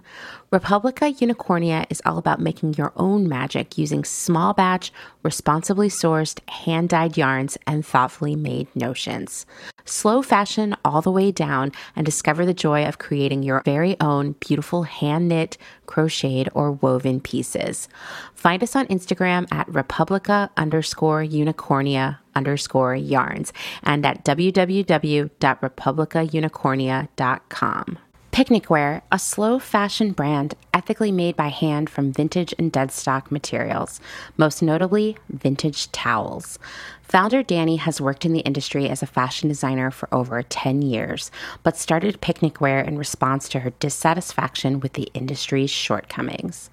Picnicwear recently moved to rural North Carolina, where all their sewing and accessories are now designed and cut, but the majority of their sewing is done by skilled garment workers in New York City. Their customers take comfort in knowing that all their sewists are paid well above New York City minimum wage.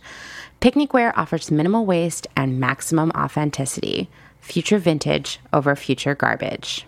Cute Little Ruin is an online shop dedicated to providing quality vintage and secondhand clothing, vinyl, and home items in a wide range of styles and price points. If it's ethical and legal, we try to find a home for it. Vintage style with progressive values. Find us on Instagram at Cute Little Ruin. Is there a little bit of Italy in your soul?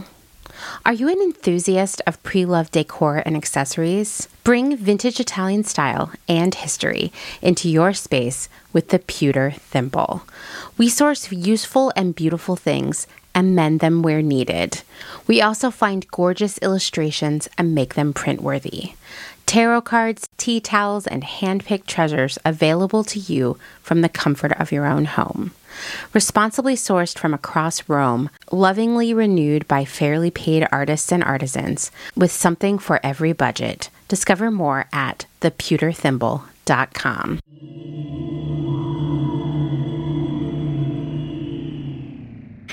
As I mentioned earlier, there are just too many big infomercials of the 90s to cover them all, but there's one that really illustrates how this industry worked in its heyday. And I'm going to also just add that a lot of the infomercials sort of happened in secrecy. Like there's just not much out there about them, and yeah. people didn't really know a lot about them.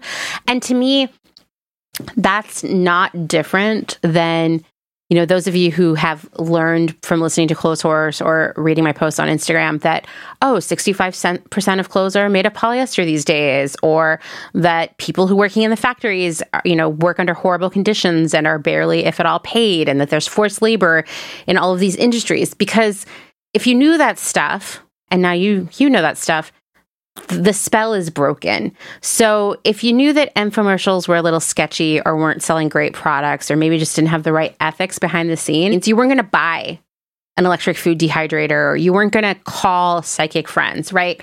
So they kind of had to keep this stuff on the DL. So I want to talk about Victoria Jackson's beauty breakthroughs, which to me is a really great illustration of how the industry was working. And to be honest, it's one of the few infomercials get the, that got the kind of coverage we need because it had gone awry and its lack of maybe ethical behavior was a little bit more apparent. So, Victoria Jackson's Beauty Breakthroughs was an infomercial about makeup it sold more than $150 million in cosmetics from 1990 to 1992. Let's let's watch a little clip from this. I don't know if you've ever seen this one, Dustin. This one I was like iconic of this time. Yeah. Well, Lisa Hartman is going to tell you how you can order your skincare and color kits at an incredible savings, and we'll be right back. Hi, I'm Lisa Hartman. Last year, Ali MacGraw and I introduced Victoria Jackson and her no makeup makeup in video. Well, within two weeks, over 10,000 women per week were switching to Victoria's makeup, making her company one of the fastest growing cosmetic companies in history. Why? Because after 13 years of making up thousands of faces, Victoria knew what colors, textures, and techniques would make any woman more beautiful naturally, without looking overly made up. And she created an incredible skincare and makeup line that does just that. By pre-selecting her makeup into color-coordinated kits, she's taken all the confusion, guesswork, and frustrating mistakes out of buying makeup. Her foundation enables you to have a naturally beautiful-looking complexion without feeling or looking like you have any makeup on. Her skincare line was not only created to give your skin the long-term protection it needs, it was created to prepare your face for a perfect natural matte finish. So your makeup goes on smoothly, and just a little bit goes a long way. To top it all off, Victoria created a video that guides you step by step through her fast and easy makeover techniques. You'll learn how to make your eyes look their absolute best. Her quick and simple techniques for dealing with every kind of problem or flaw you can think of, from circles and bags under the eyes to lines and wrinkles and even severe acne. Most important, she shows you how to achieve your absolute best look.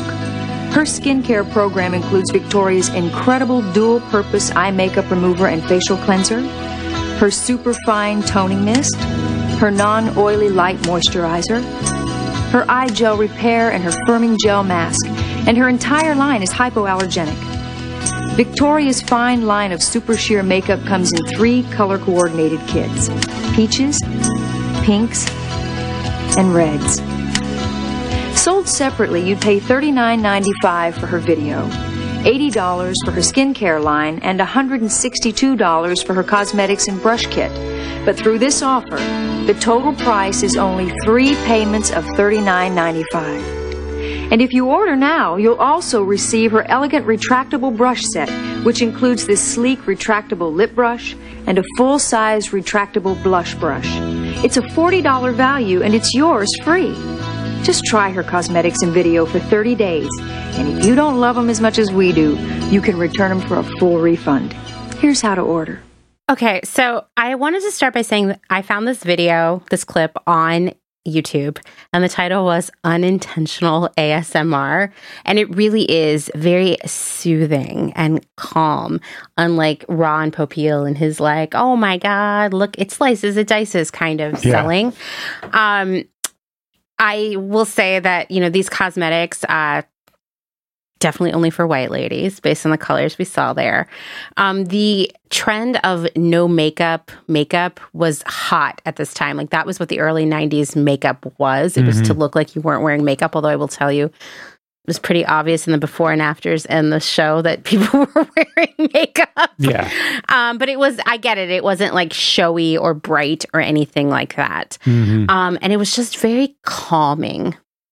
Yeah. Uh, you could not buy Victoria Jackson cosmetics anywhere else, and you certainly couldn't buy these things separately. So that call to action was nonsense, as they always are. But once again, we had it there, right? Like you're going to get all these great deals if you call right now, right? Mhm. And you're not going to get this deal anywhere else. What's not said is you're not going to, you're literally not going to get this deal anywhere else because it doesn't exist anywhere else. But this was a massively successful brand. Did you did you see these ever see these I mean, on television? I, I didn't watch these. Like I Okay. I I, I, know that these were that these existed, and I would see them, but you know, I would put it on something else because, as much as I love Meredith Baxter Birney, like I was not feeling a need to watch this then. You know, yeah, no, Um, me neither. Me neither. But it would be like it's Saturday afternoon. I want the Yeah. TV on for sound. There's nothing else, right? And Victoria Jackson was there for you. So Victoria Jackson is a name that might sound familiar to you, but we are not talking about the comedian from SNL, which I was surprised to hear too, because somehow as a kid, I really thought it was the same person. And I was like, that's great that she's got this other thing going on.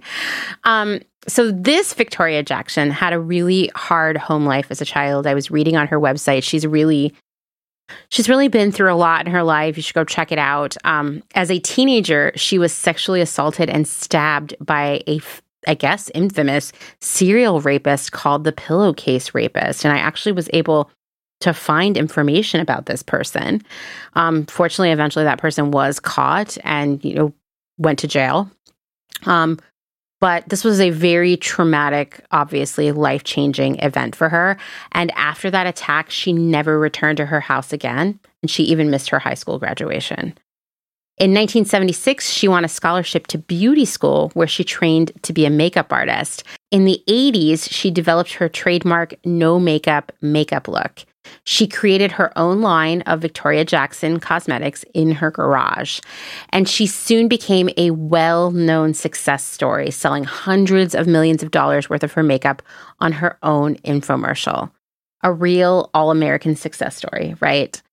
Except not. Or maybe it is actually ultra all American because everything was not as it seemed, and someone, namely Victoria, got scammed.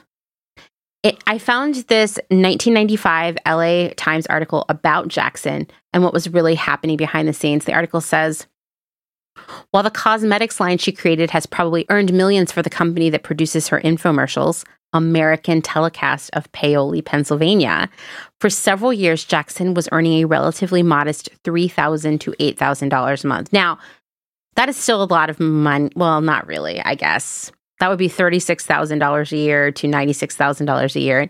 Probably not great, uh, even in the 90s, especially when you designed, created, invented your own line of cosmetics, right? Why was she being paid so little? Well, that's because Jackson had signed a contract with American Telecast that was based on adjusted gross earnings, meaning that she was only entitled to a small portion of the company's earnings after all other expenses were deducted airtime, production costs, marketing costs, salaries, packaging, you name it. She only got a small percentage of what was left after that. She was actually being paid less than the celebrity guests on the infomercial Meredith Baxter Birney, Ali MacGraw, Lisa Hartman, who were receiving 2% of the gross revenue, meaning 2% of just sales, right off the top, not with any deductions. And so she was just, you know, kind of getting screwed on this deal. She told the LA Times, I've always referred to this as my deal from heaven and hell.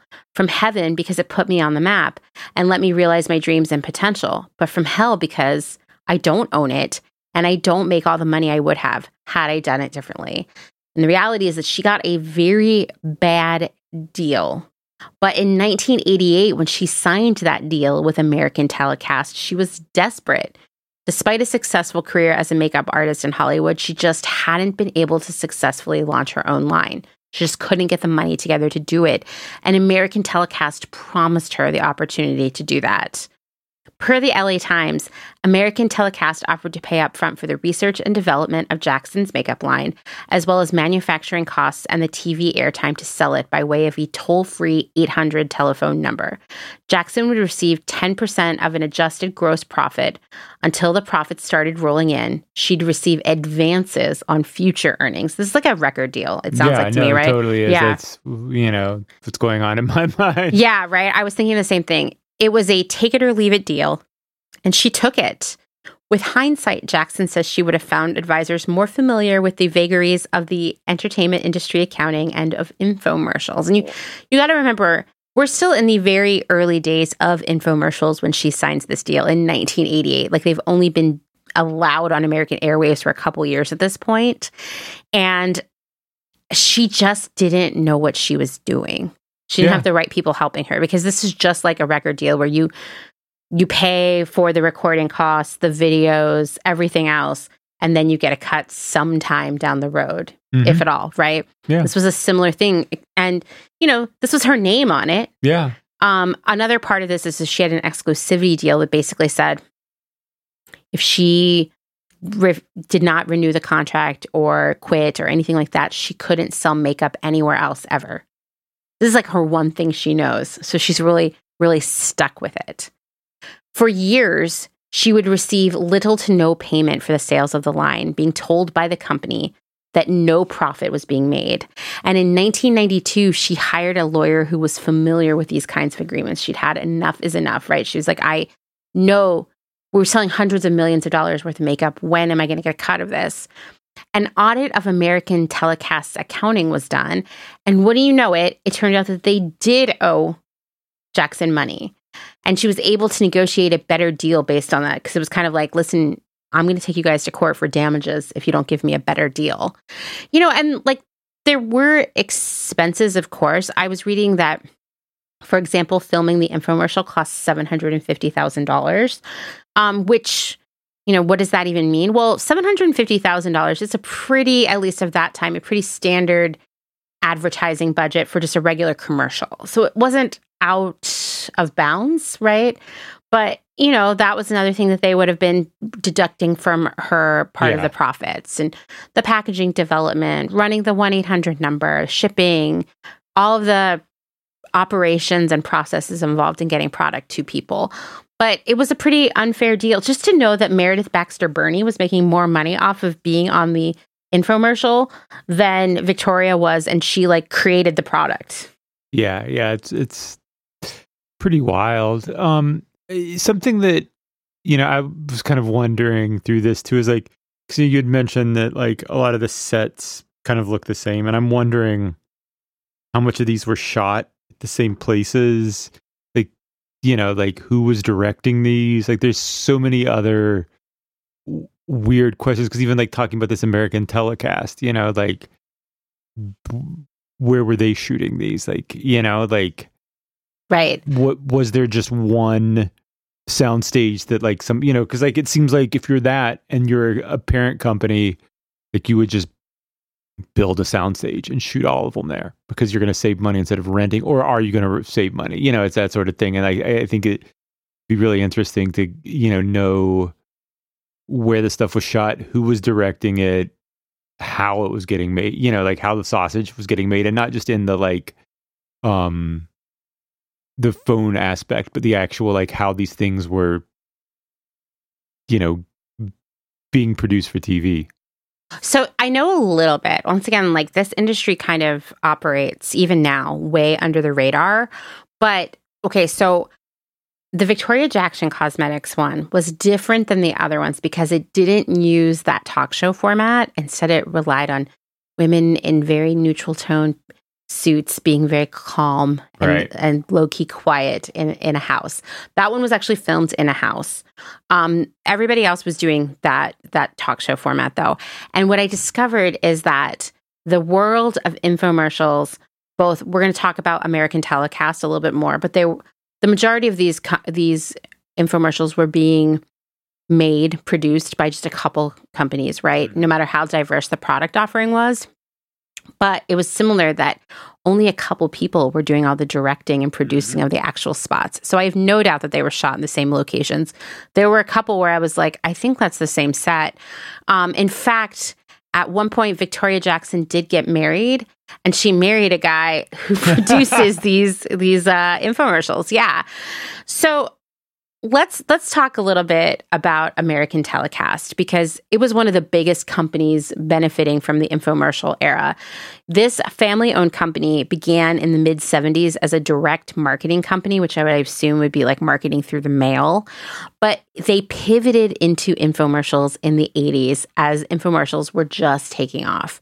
And they had some pretty major ones. For example, Richard Simmons Deal a Meal which grossed more than $250 million in sales.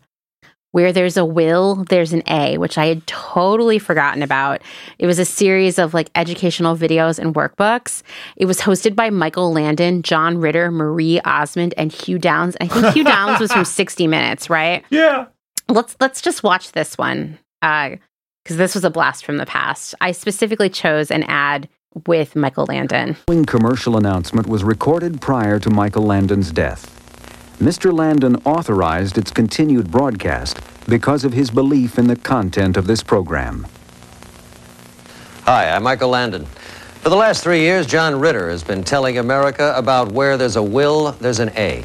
A video seminar for students that has literally turned C and D students into A students almost overnight. Our hope was to help thousands of students do better in school. Well, this program has exceeded our wildest expectations.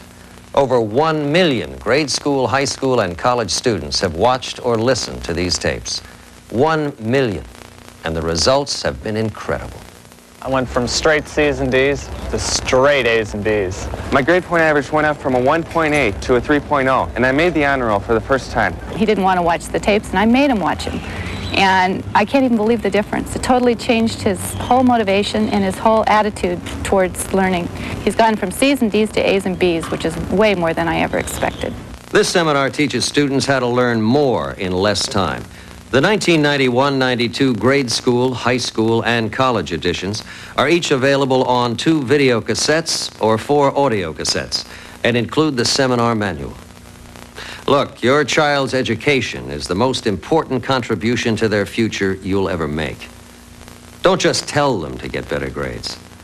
Give them the tool that makes it possible. Here's how. Call 1 800 626 7700. Have your credit card available when you call.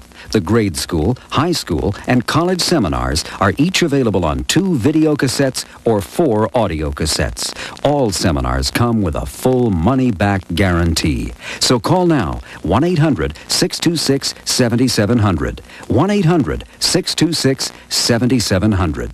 626 7700. 1 800 626 7700. Okay, so this is another one that used the three easy payments Mm-hmm. offer, which I think, and this is purely me speculating based on other stuff I'd read, that we started to see a lot of this as we got deeper into the 90s because people were not in a great financial situation. Mhm. And so they couldn't afford to just outright spend what was it, 29 three easy payments of 29.95 for the three or the VHS tapes.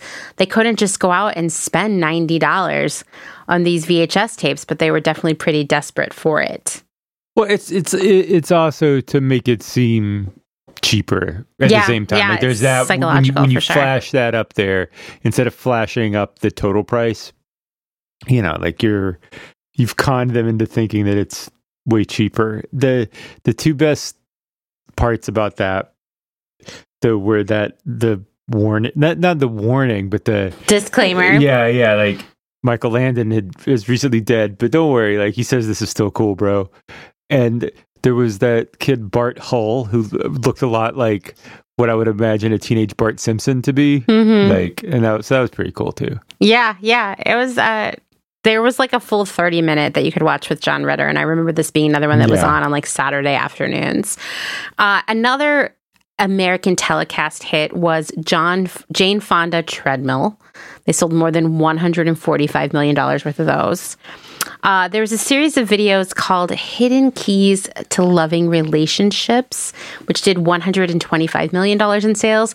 This starred Connie Sellecca, John Tesh, Frank and Kathie Lee Gifford. I mean, and they were giving marriage advice. And I did not watch one of these. However, I did see that they are someone, a church, has uploaded all the videos onto YouTube for your viewing pleasure if any of you need that. Um, later, American Telecast did a cosmetic line infomercial with Kathie Lee called Mona Me. I remember the Kathy. I don't remember. I didn't remember the name of it, but I do remember. I remember it too. As soon as I saw it, I was like, oh, yeah. And it was not dissimilar to Victoria Jackson, honestly, in terms of aesthetic and what you got with it. It's hard to find out much about American Telecast because Yeah. they keep a very low profile. They told the New York Times in 1992, quote, the spouting whale gets harpooned. Like they just operate Yeah. under a cloak of mystery. They were widely considered Yeah. the best in the infomercial business in the 1990s. Remember when we talked about the Play Awards in the last episode? They won 15 awards in the year that it happened. And their formula was Mhm. super easy get a celebrity on board and give them a small portion of sales. They could pitch it almost as passive income to the star. Just film the infomercial in a day or two and watch the money roll in for years. And so that's what they did with all of these Yeah. these people. Um, they did hair commercials with Cher. I actually am sad Yeah. to say that there was this Adweek article that I tried to read in every possible way without getting a subscription to Adweek, which I was unable to accomplish.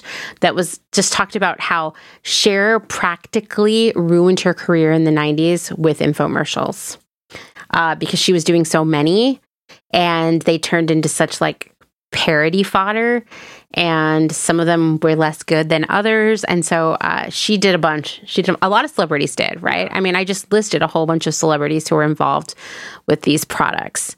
Yeah. Ultimately what i found in my research was that there were only a few major companies dominating the infomercial landscape in the 90s with american telecast running the celebrity product circuit. I mean i listed some but they had many more.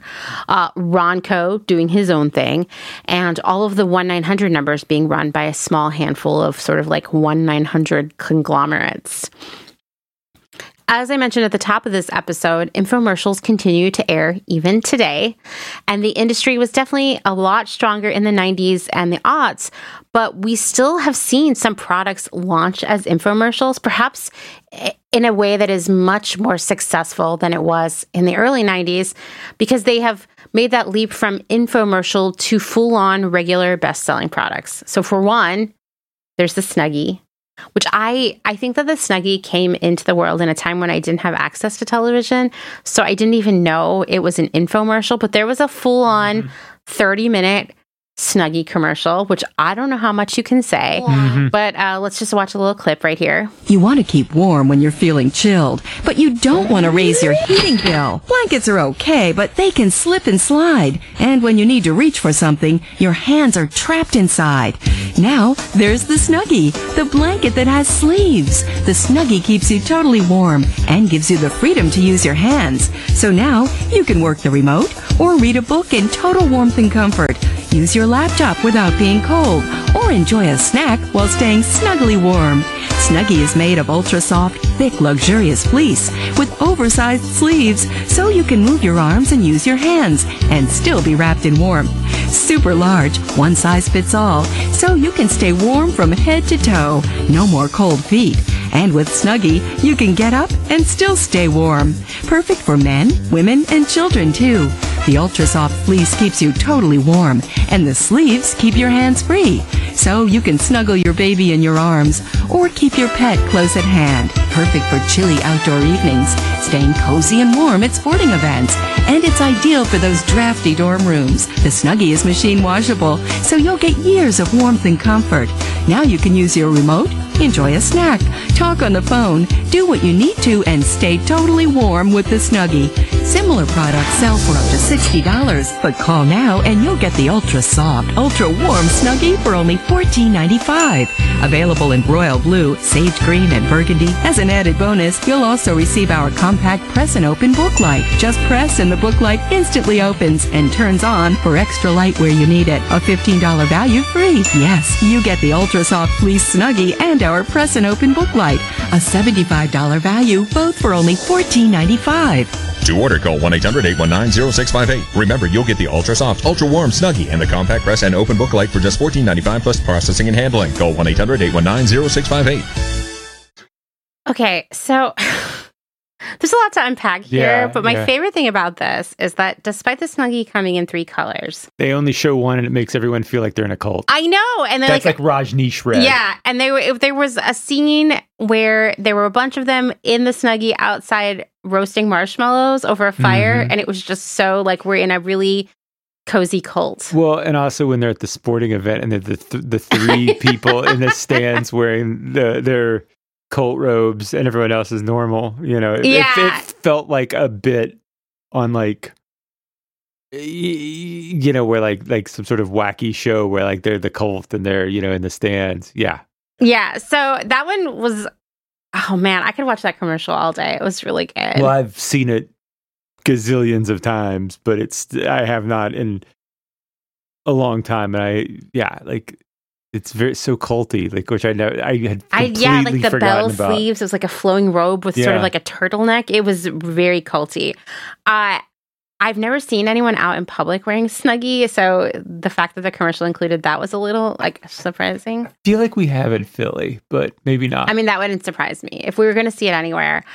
Um, yeah, Snuggies, what a phenomenon. And they used, once again, in that infomercial, all the classic tricks, right? Oh, do you have this like really esoteric problem? Like, come on, guys, we can all cover up with a blanket. Okay. One. um, like if if the problems that they were facing would just have been fixed by a larger blanket or putting on a sweater. Yeah. Yeah. So you've got this problem. Uh, oh, also, like this would somewhere else be $60, which is just not true because you couldn't buy it anywhere else. That looked like an eBay listing with someone else already like set. It was the Snuggie. You know, there's like a more expensive Snuggie on eBay running under a different title. Yeah, it was so weird. It was so weird. And then like, oh, but not only will you get it for fourteen ninety five if you call right now, you'll also get this book light that I love the part where they were like ding every time it unfolded and turned on. Anyway. Well, this also uh, leads to like the whole like as seen on TV products section. Mm-hmm. You know that you see at like Walgreens or CVS or whatever. You know, which are these products, and it's so interesting because they were only available on TV, but now you can actually buy them at the store because they became so by being on TV so like just a, a part of the landscape. You know. Yeah, yeah. Uh, very, very interesting to me. Like the Snuggie, I don't know if they're still around. I just think about how many are in the landfills. They're definitely 100% polyester. Um, definitely lots of parodies made of that ad. Yeah. I still, once again, why did they go for everyone being in the burgundy one? That, that's probably just like what they had on hand when they went. I feel like they have not done enough drugs to see that this was going to look like a cult. They're not listening to the right kind of music. Um, okay, next is a product that began as an infomercial that we use very frequently around here, which is OxiClean. Um, that was a Billy Mays Yeah. joint. Uh, Proactiv, which uh, you can like a lot of airports have Proactiv machines in them now. Like it's just a straight up product that you can buy. Um, the early infomercials starred your girl Judith Light. I know you got a little crush on her. Uh, Bowflex. Oh, I've never yeah. known anyone with a Bowflex, but they just are like one of those things. How about the George Foreman grill? Yeah. They sold every thrift store ever. Every thrift store ever. Three. Three at every one of them. So they sold more than 100 million. And I thought that was interesting because the population of the United States is give or take about 300 million people at any given time. But, you know, a bunch of those people are children or live in the same household. So what it says to me is that there are households with multiple George Foreman grills. Well, yeah. that's how there's three in every thrift store. Yeah, exactly, exactly. Um, here's one of the few things I didn't buy this from television. I bought it at Walgreens because it made the jump from infomercial to being in stores, and that was the Ped Egg. It was the little thing that you would Mhm. like shave your feet. Yeah. More than four hundred fifty million dollars in sales. Yeah. They are ten dollars a piece, about. So that's forty-five million Ped Eggs out there in the world. Um, the ShamWow, which I've never owned, but I did see at my uncle's house one time. Yeah. Um, I included the shake weight on here, although I am willing to admit that the shake weight probably didn't make its way into being like a mainstream regular product that people buy, but it really did permeate the consciousness Yeah, of pop culture. Yeah. right. Um, the squatty potty, I had no idea. Yeah. I thought it was like something that came from like goop or something. Um, so in the as seen on TV products too, something that we've used is that flex tape that you Oh, see there you where they like the water's leaking and they slap, you Yeah. know. Uh, that's what we used when we were fixing the Rialto roof and the skylight. and it worked great. So there you go. Yeah. I mean, like I think I think that there are two camps of thought around I've seen on TV products, which by the way, like any big box store or even like a Walgreens at this point has a section for as Mhm. seen on TV. I some people are like, oh, it was on TV, it's garbage, right? And other people are like, it's on TV, it's a miracle, right? Yeah. Like it's great. Um, and you know, I, my experience with the Ped Egg was it's fine. Um, and that tape was incredible. Yeah, and I think that most of those, when they make it to that point, I mean, the reason why some of those products, well, some of it gets a little weird, like the Ped Egg eh, for for this, but was like that there was a way to display this product on television and show its impact. It's much like you know the Ronco stuff, like not wanting to go through a billion vegetables, you know, because Yeah, that's how yeah. you that's what you have to do to sell it. So for a lot of these, you know, there's a thing like like you know the um, flex tape. You see the water coming out. The dude slaps tape over it, and suddenly water's not coming out. Like it's impressive. That that whole show with Billy Mays and the British guy whose name I can't remember uh, revolved around that being a big thing for any product that they wanted to work on. Was like, okay, well, we've you know, you've got a good idea. This this product is good, but how do you display it on TV in a way that makes people go wow? Mhm. You know, and there has to be that moment, and that's what you know the most successful ones of those really do. Yeah. Yeah, it's true. I think it is. I mean, these all of these products benefited by having or benefited from having all that extra time to show people what they did, right? Mhm. Like George Foreman grill, you would look at that if you didn't know and be like, I don't know, can you make a sandwich on there, right?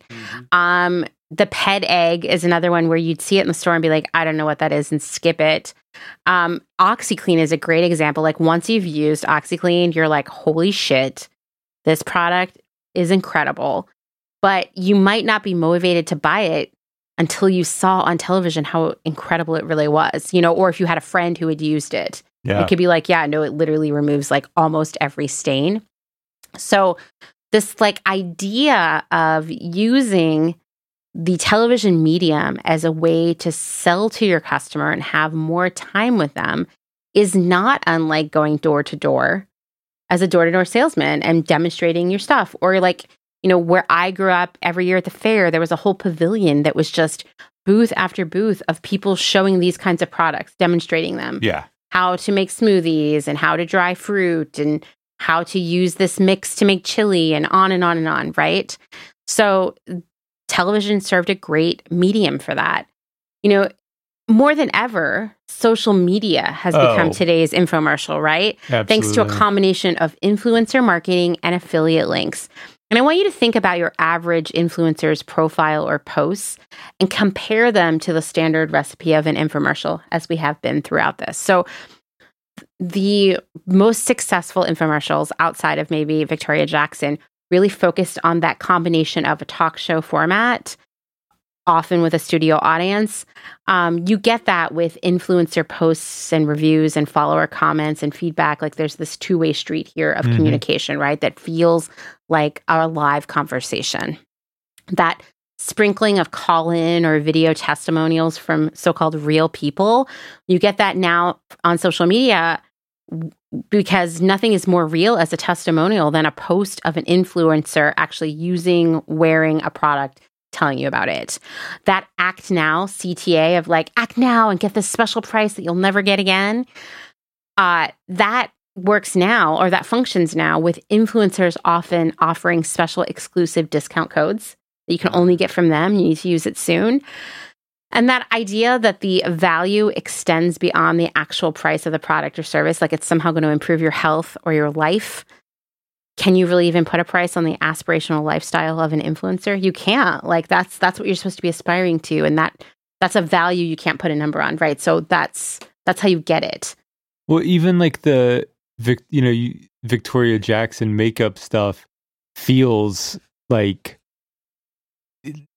like modern internet in a lot of ways of like here's like you know like makeup tutorials and and and and stuff you know because and to see it visually too like especially there being like an instructional video and stuff and all that Mhm. it really feels like that kind of like you know today i'm going to show you how to do this Oh kind yeah, it's totally like so TikTok. Yeah. yeah Yeah, and I think the Victoria Jackson makeup set coming with that video was very innovative because Yeah. for decades women's magazines had been trying to show their customers how to do makeup and hair.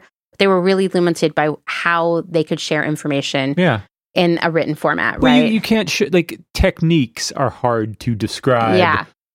especially without any formal language to it. Like even like thinking about like a painting technique and you read about it and you read how to do it and it's totally different than like when you just start showing like okay this is how you do this. And you're like, "Oh, okay, now I get it." When you, you know, eh, because especially if there's not like technical nomenclature around something to really describe it and it- they're not going to go in in like those magazines into like true technical like beauty school nomenclature. You know, it's just it's not going to be that. It's going to be intended for like anyone.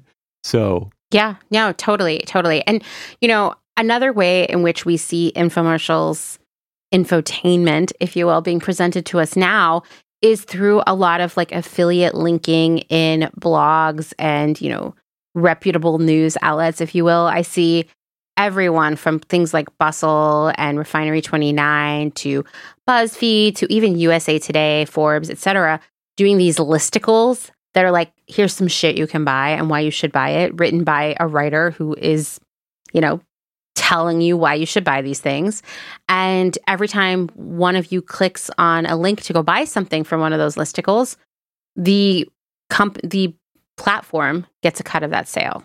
So it's not unlike the celebrities Oh, going on and presenting what you should buy and then getting a cut of the top line revenue. So yes, infomercials still exist. They definitely pander to an older audience based on what Dustin and I have seen, but we're all still being sold to through this like sort of infotainment of the infomercial all across social media and the internet. I mean, if anything, it's actually worse in that it's almost it's so ubiquitous and just so part of the landscape that you don't think about it the same way. You know, it's different than like because if you were an in- infomercial, you would have especially thirty minutes. I went at the beginning like uh, a warning saying Mhm. like what you're watching Which they were required to. Yeah. Yeah, yeah, yeah. But like when you're looking at things on the internet now, you don't see it. Like it, it doesn't have like every now and then an article will have a like a mention of that, but that's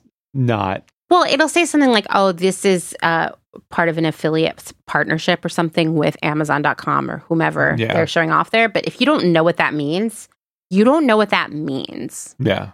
And I am, I have kind of stopped using the Apple News app because half of the content it serves me every day is listicles of stuff to buy.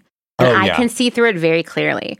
It might be like literally like you should buy these clothes or this makeup, mm. but it could be as sneaky as like, oh, this one food or supplement, you know, changed my life. Here's how. It could also be like, here are the best airfare fare deals out there right now.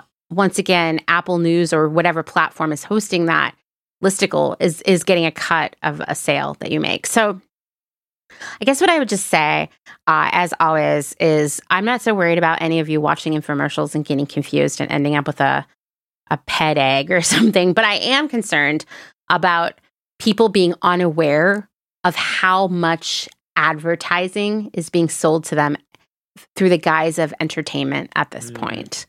So just be aware that it's all around us, even if, and you don't have to, you no longer have to stay up till 1 a.m. to see it. No, it's uh, every day when you're scrolling through the through the news. It's like the ten items you know GQ wants you to buy it. Like I get like in the Apple News and stuff like that. Gets so much like that that um and a lot of times whenever I see things like that, I try to I even though it's in my old man yells at cloud moment, but I'll hit like the report and offensive. Just like because it makes it brings me like Yeah, I get it. second of joy to be like, yeah, I just really gave it to them.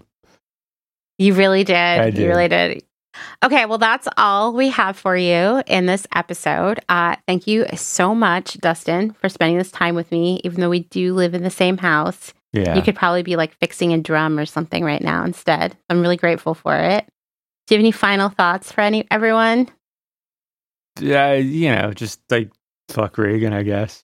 That's really like fair, what it fair all enough. Fair comes enough. back to. And I wish that I never would have sold. I had this exploited T-shirt that was the art for one specific seven inch, and it's like has Reagan, Gorbachev, and Thatcher all as like puppet masters with like their puppet strings going to these like fighter jets and bombs and stuff. That sounds pretty and impressive. it was on a bright yellow uh, Screen Star shirt, and I sold it because it was selling for stupid money, like any '80s punk shirt would, but or does.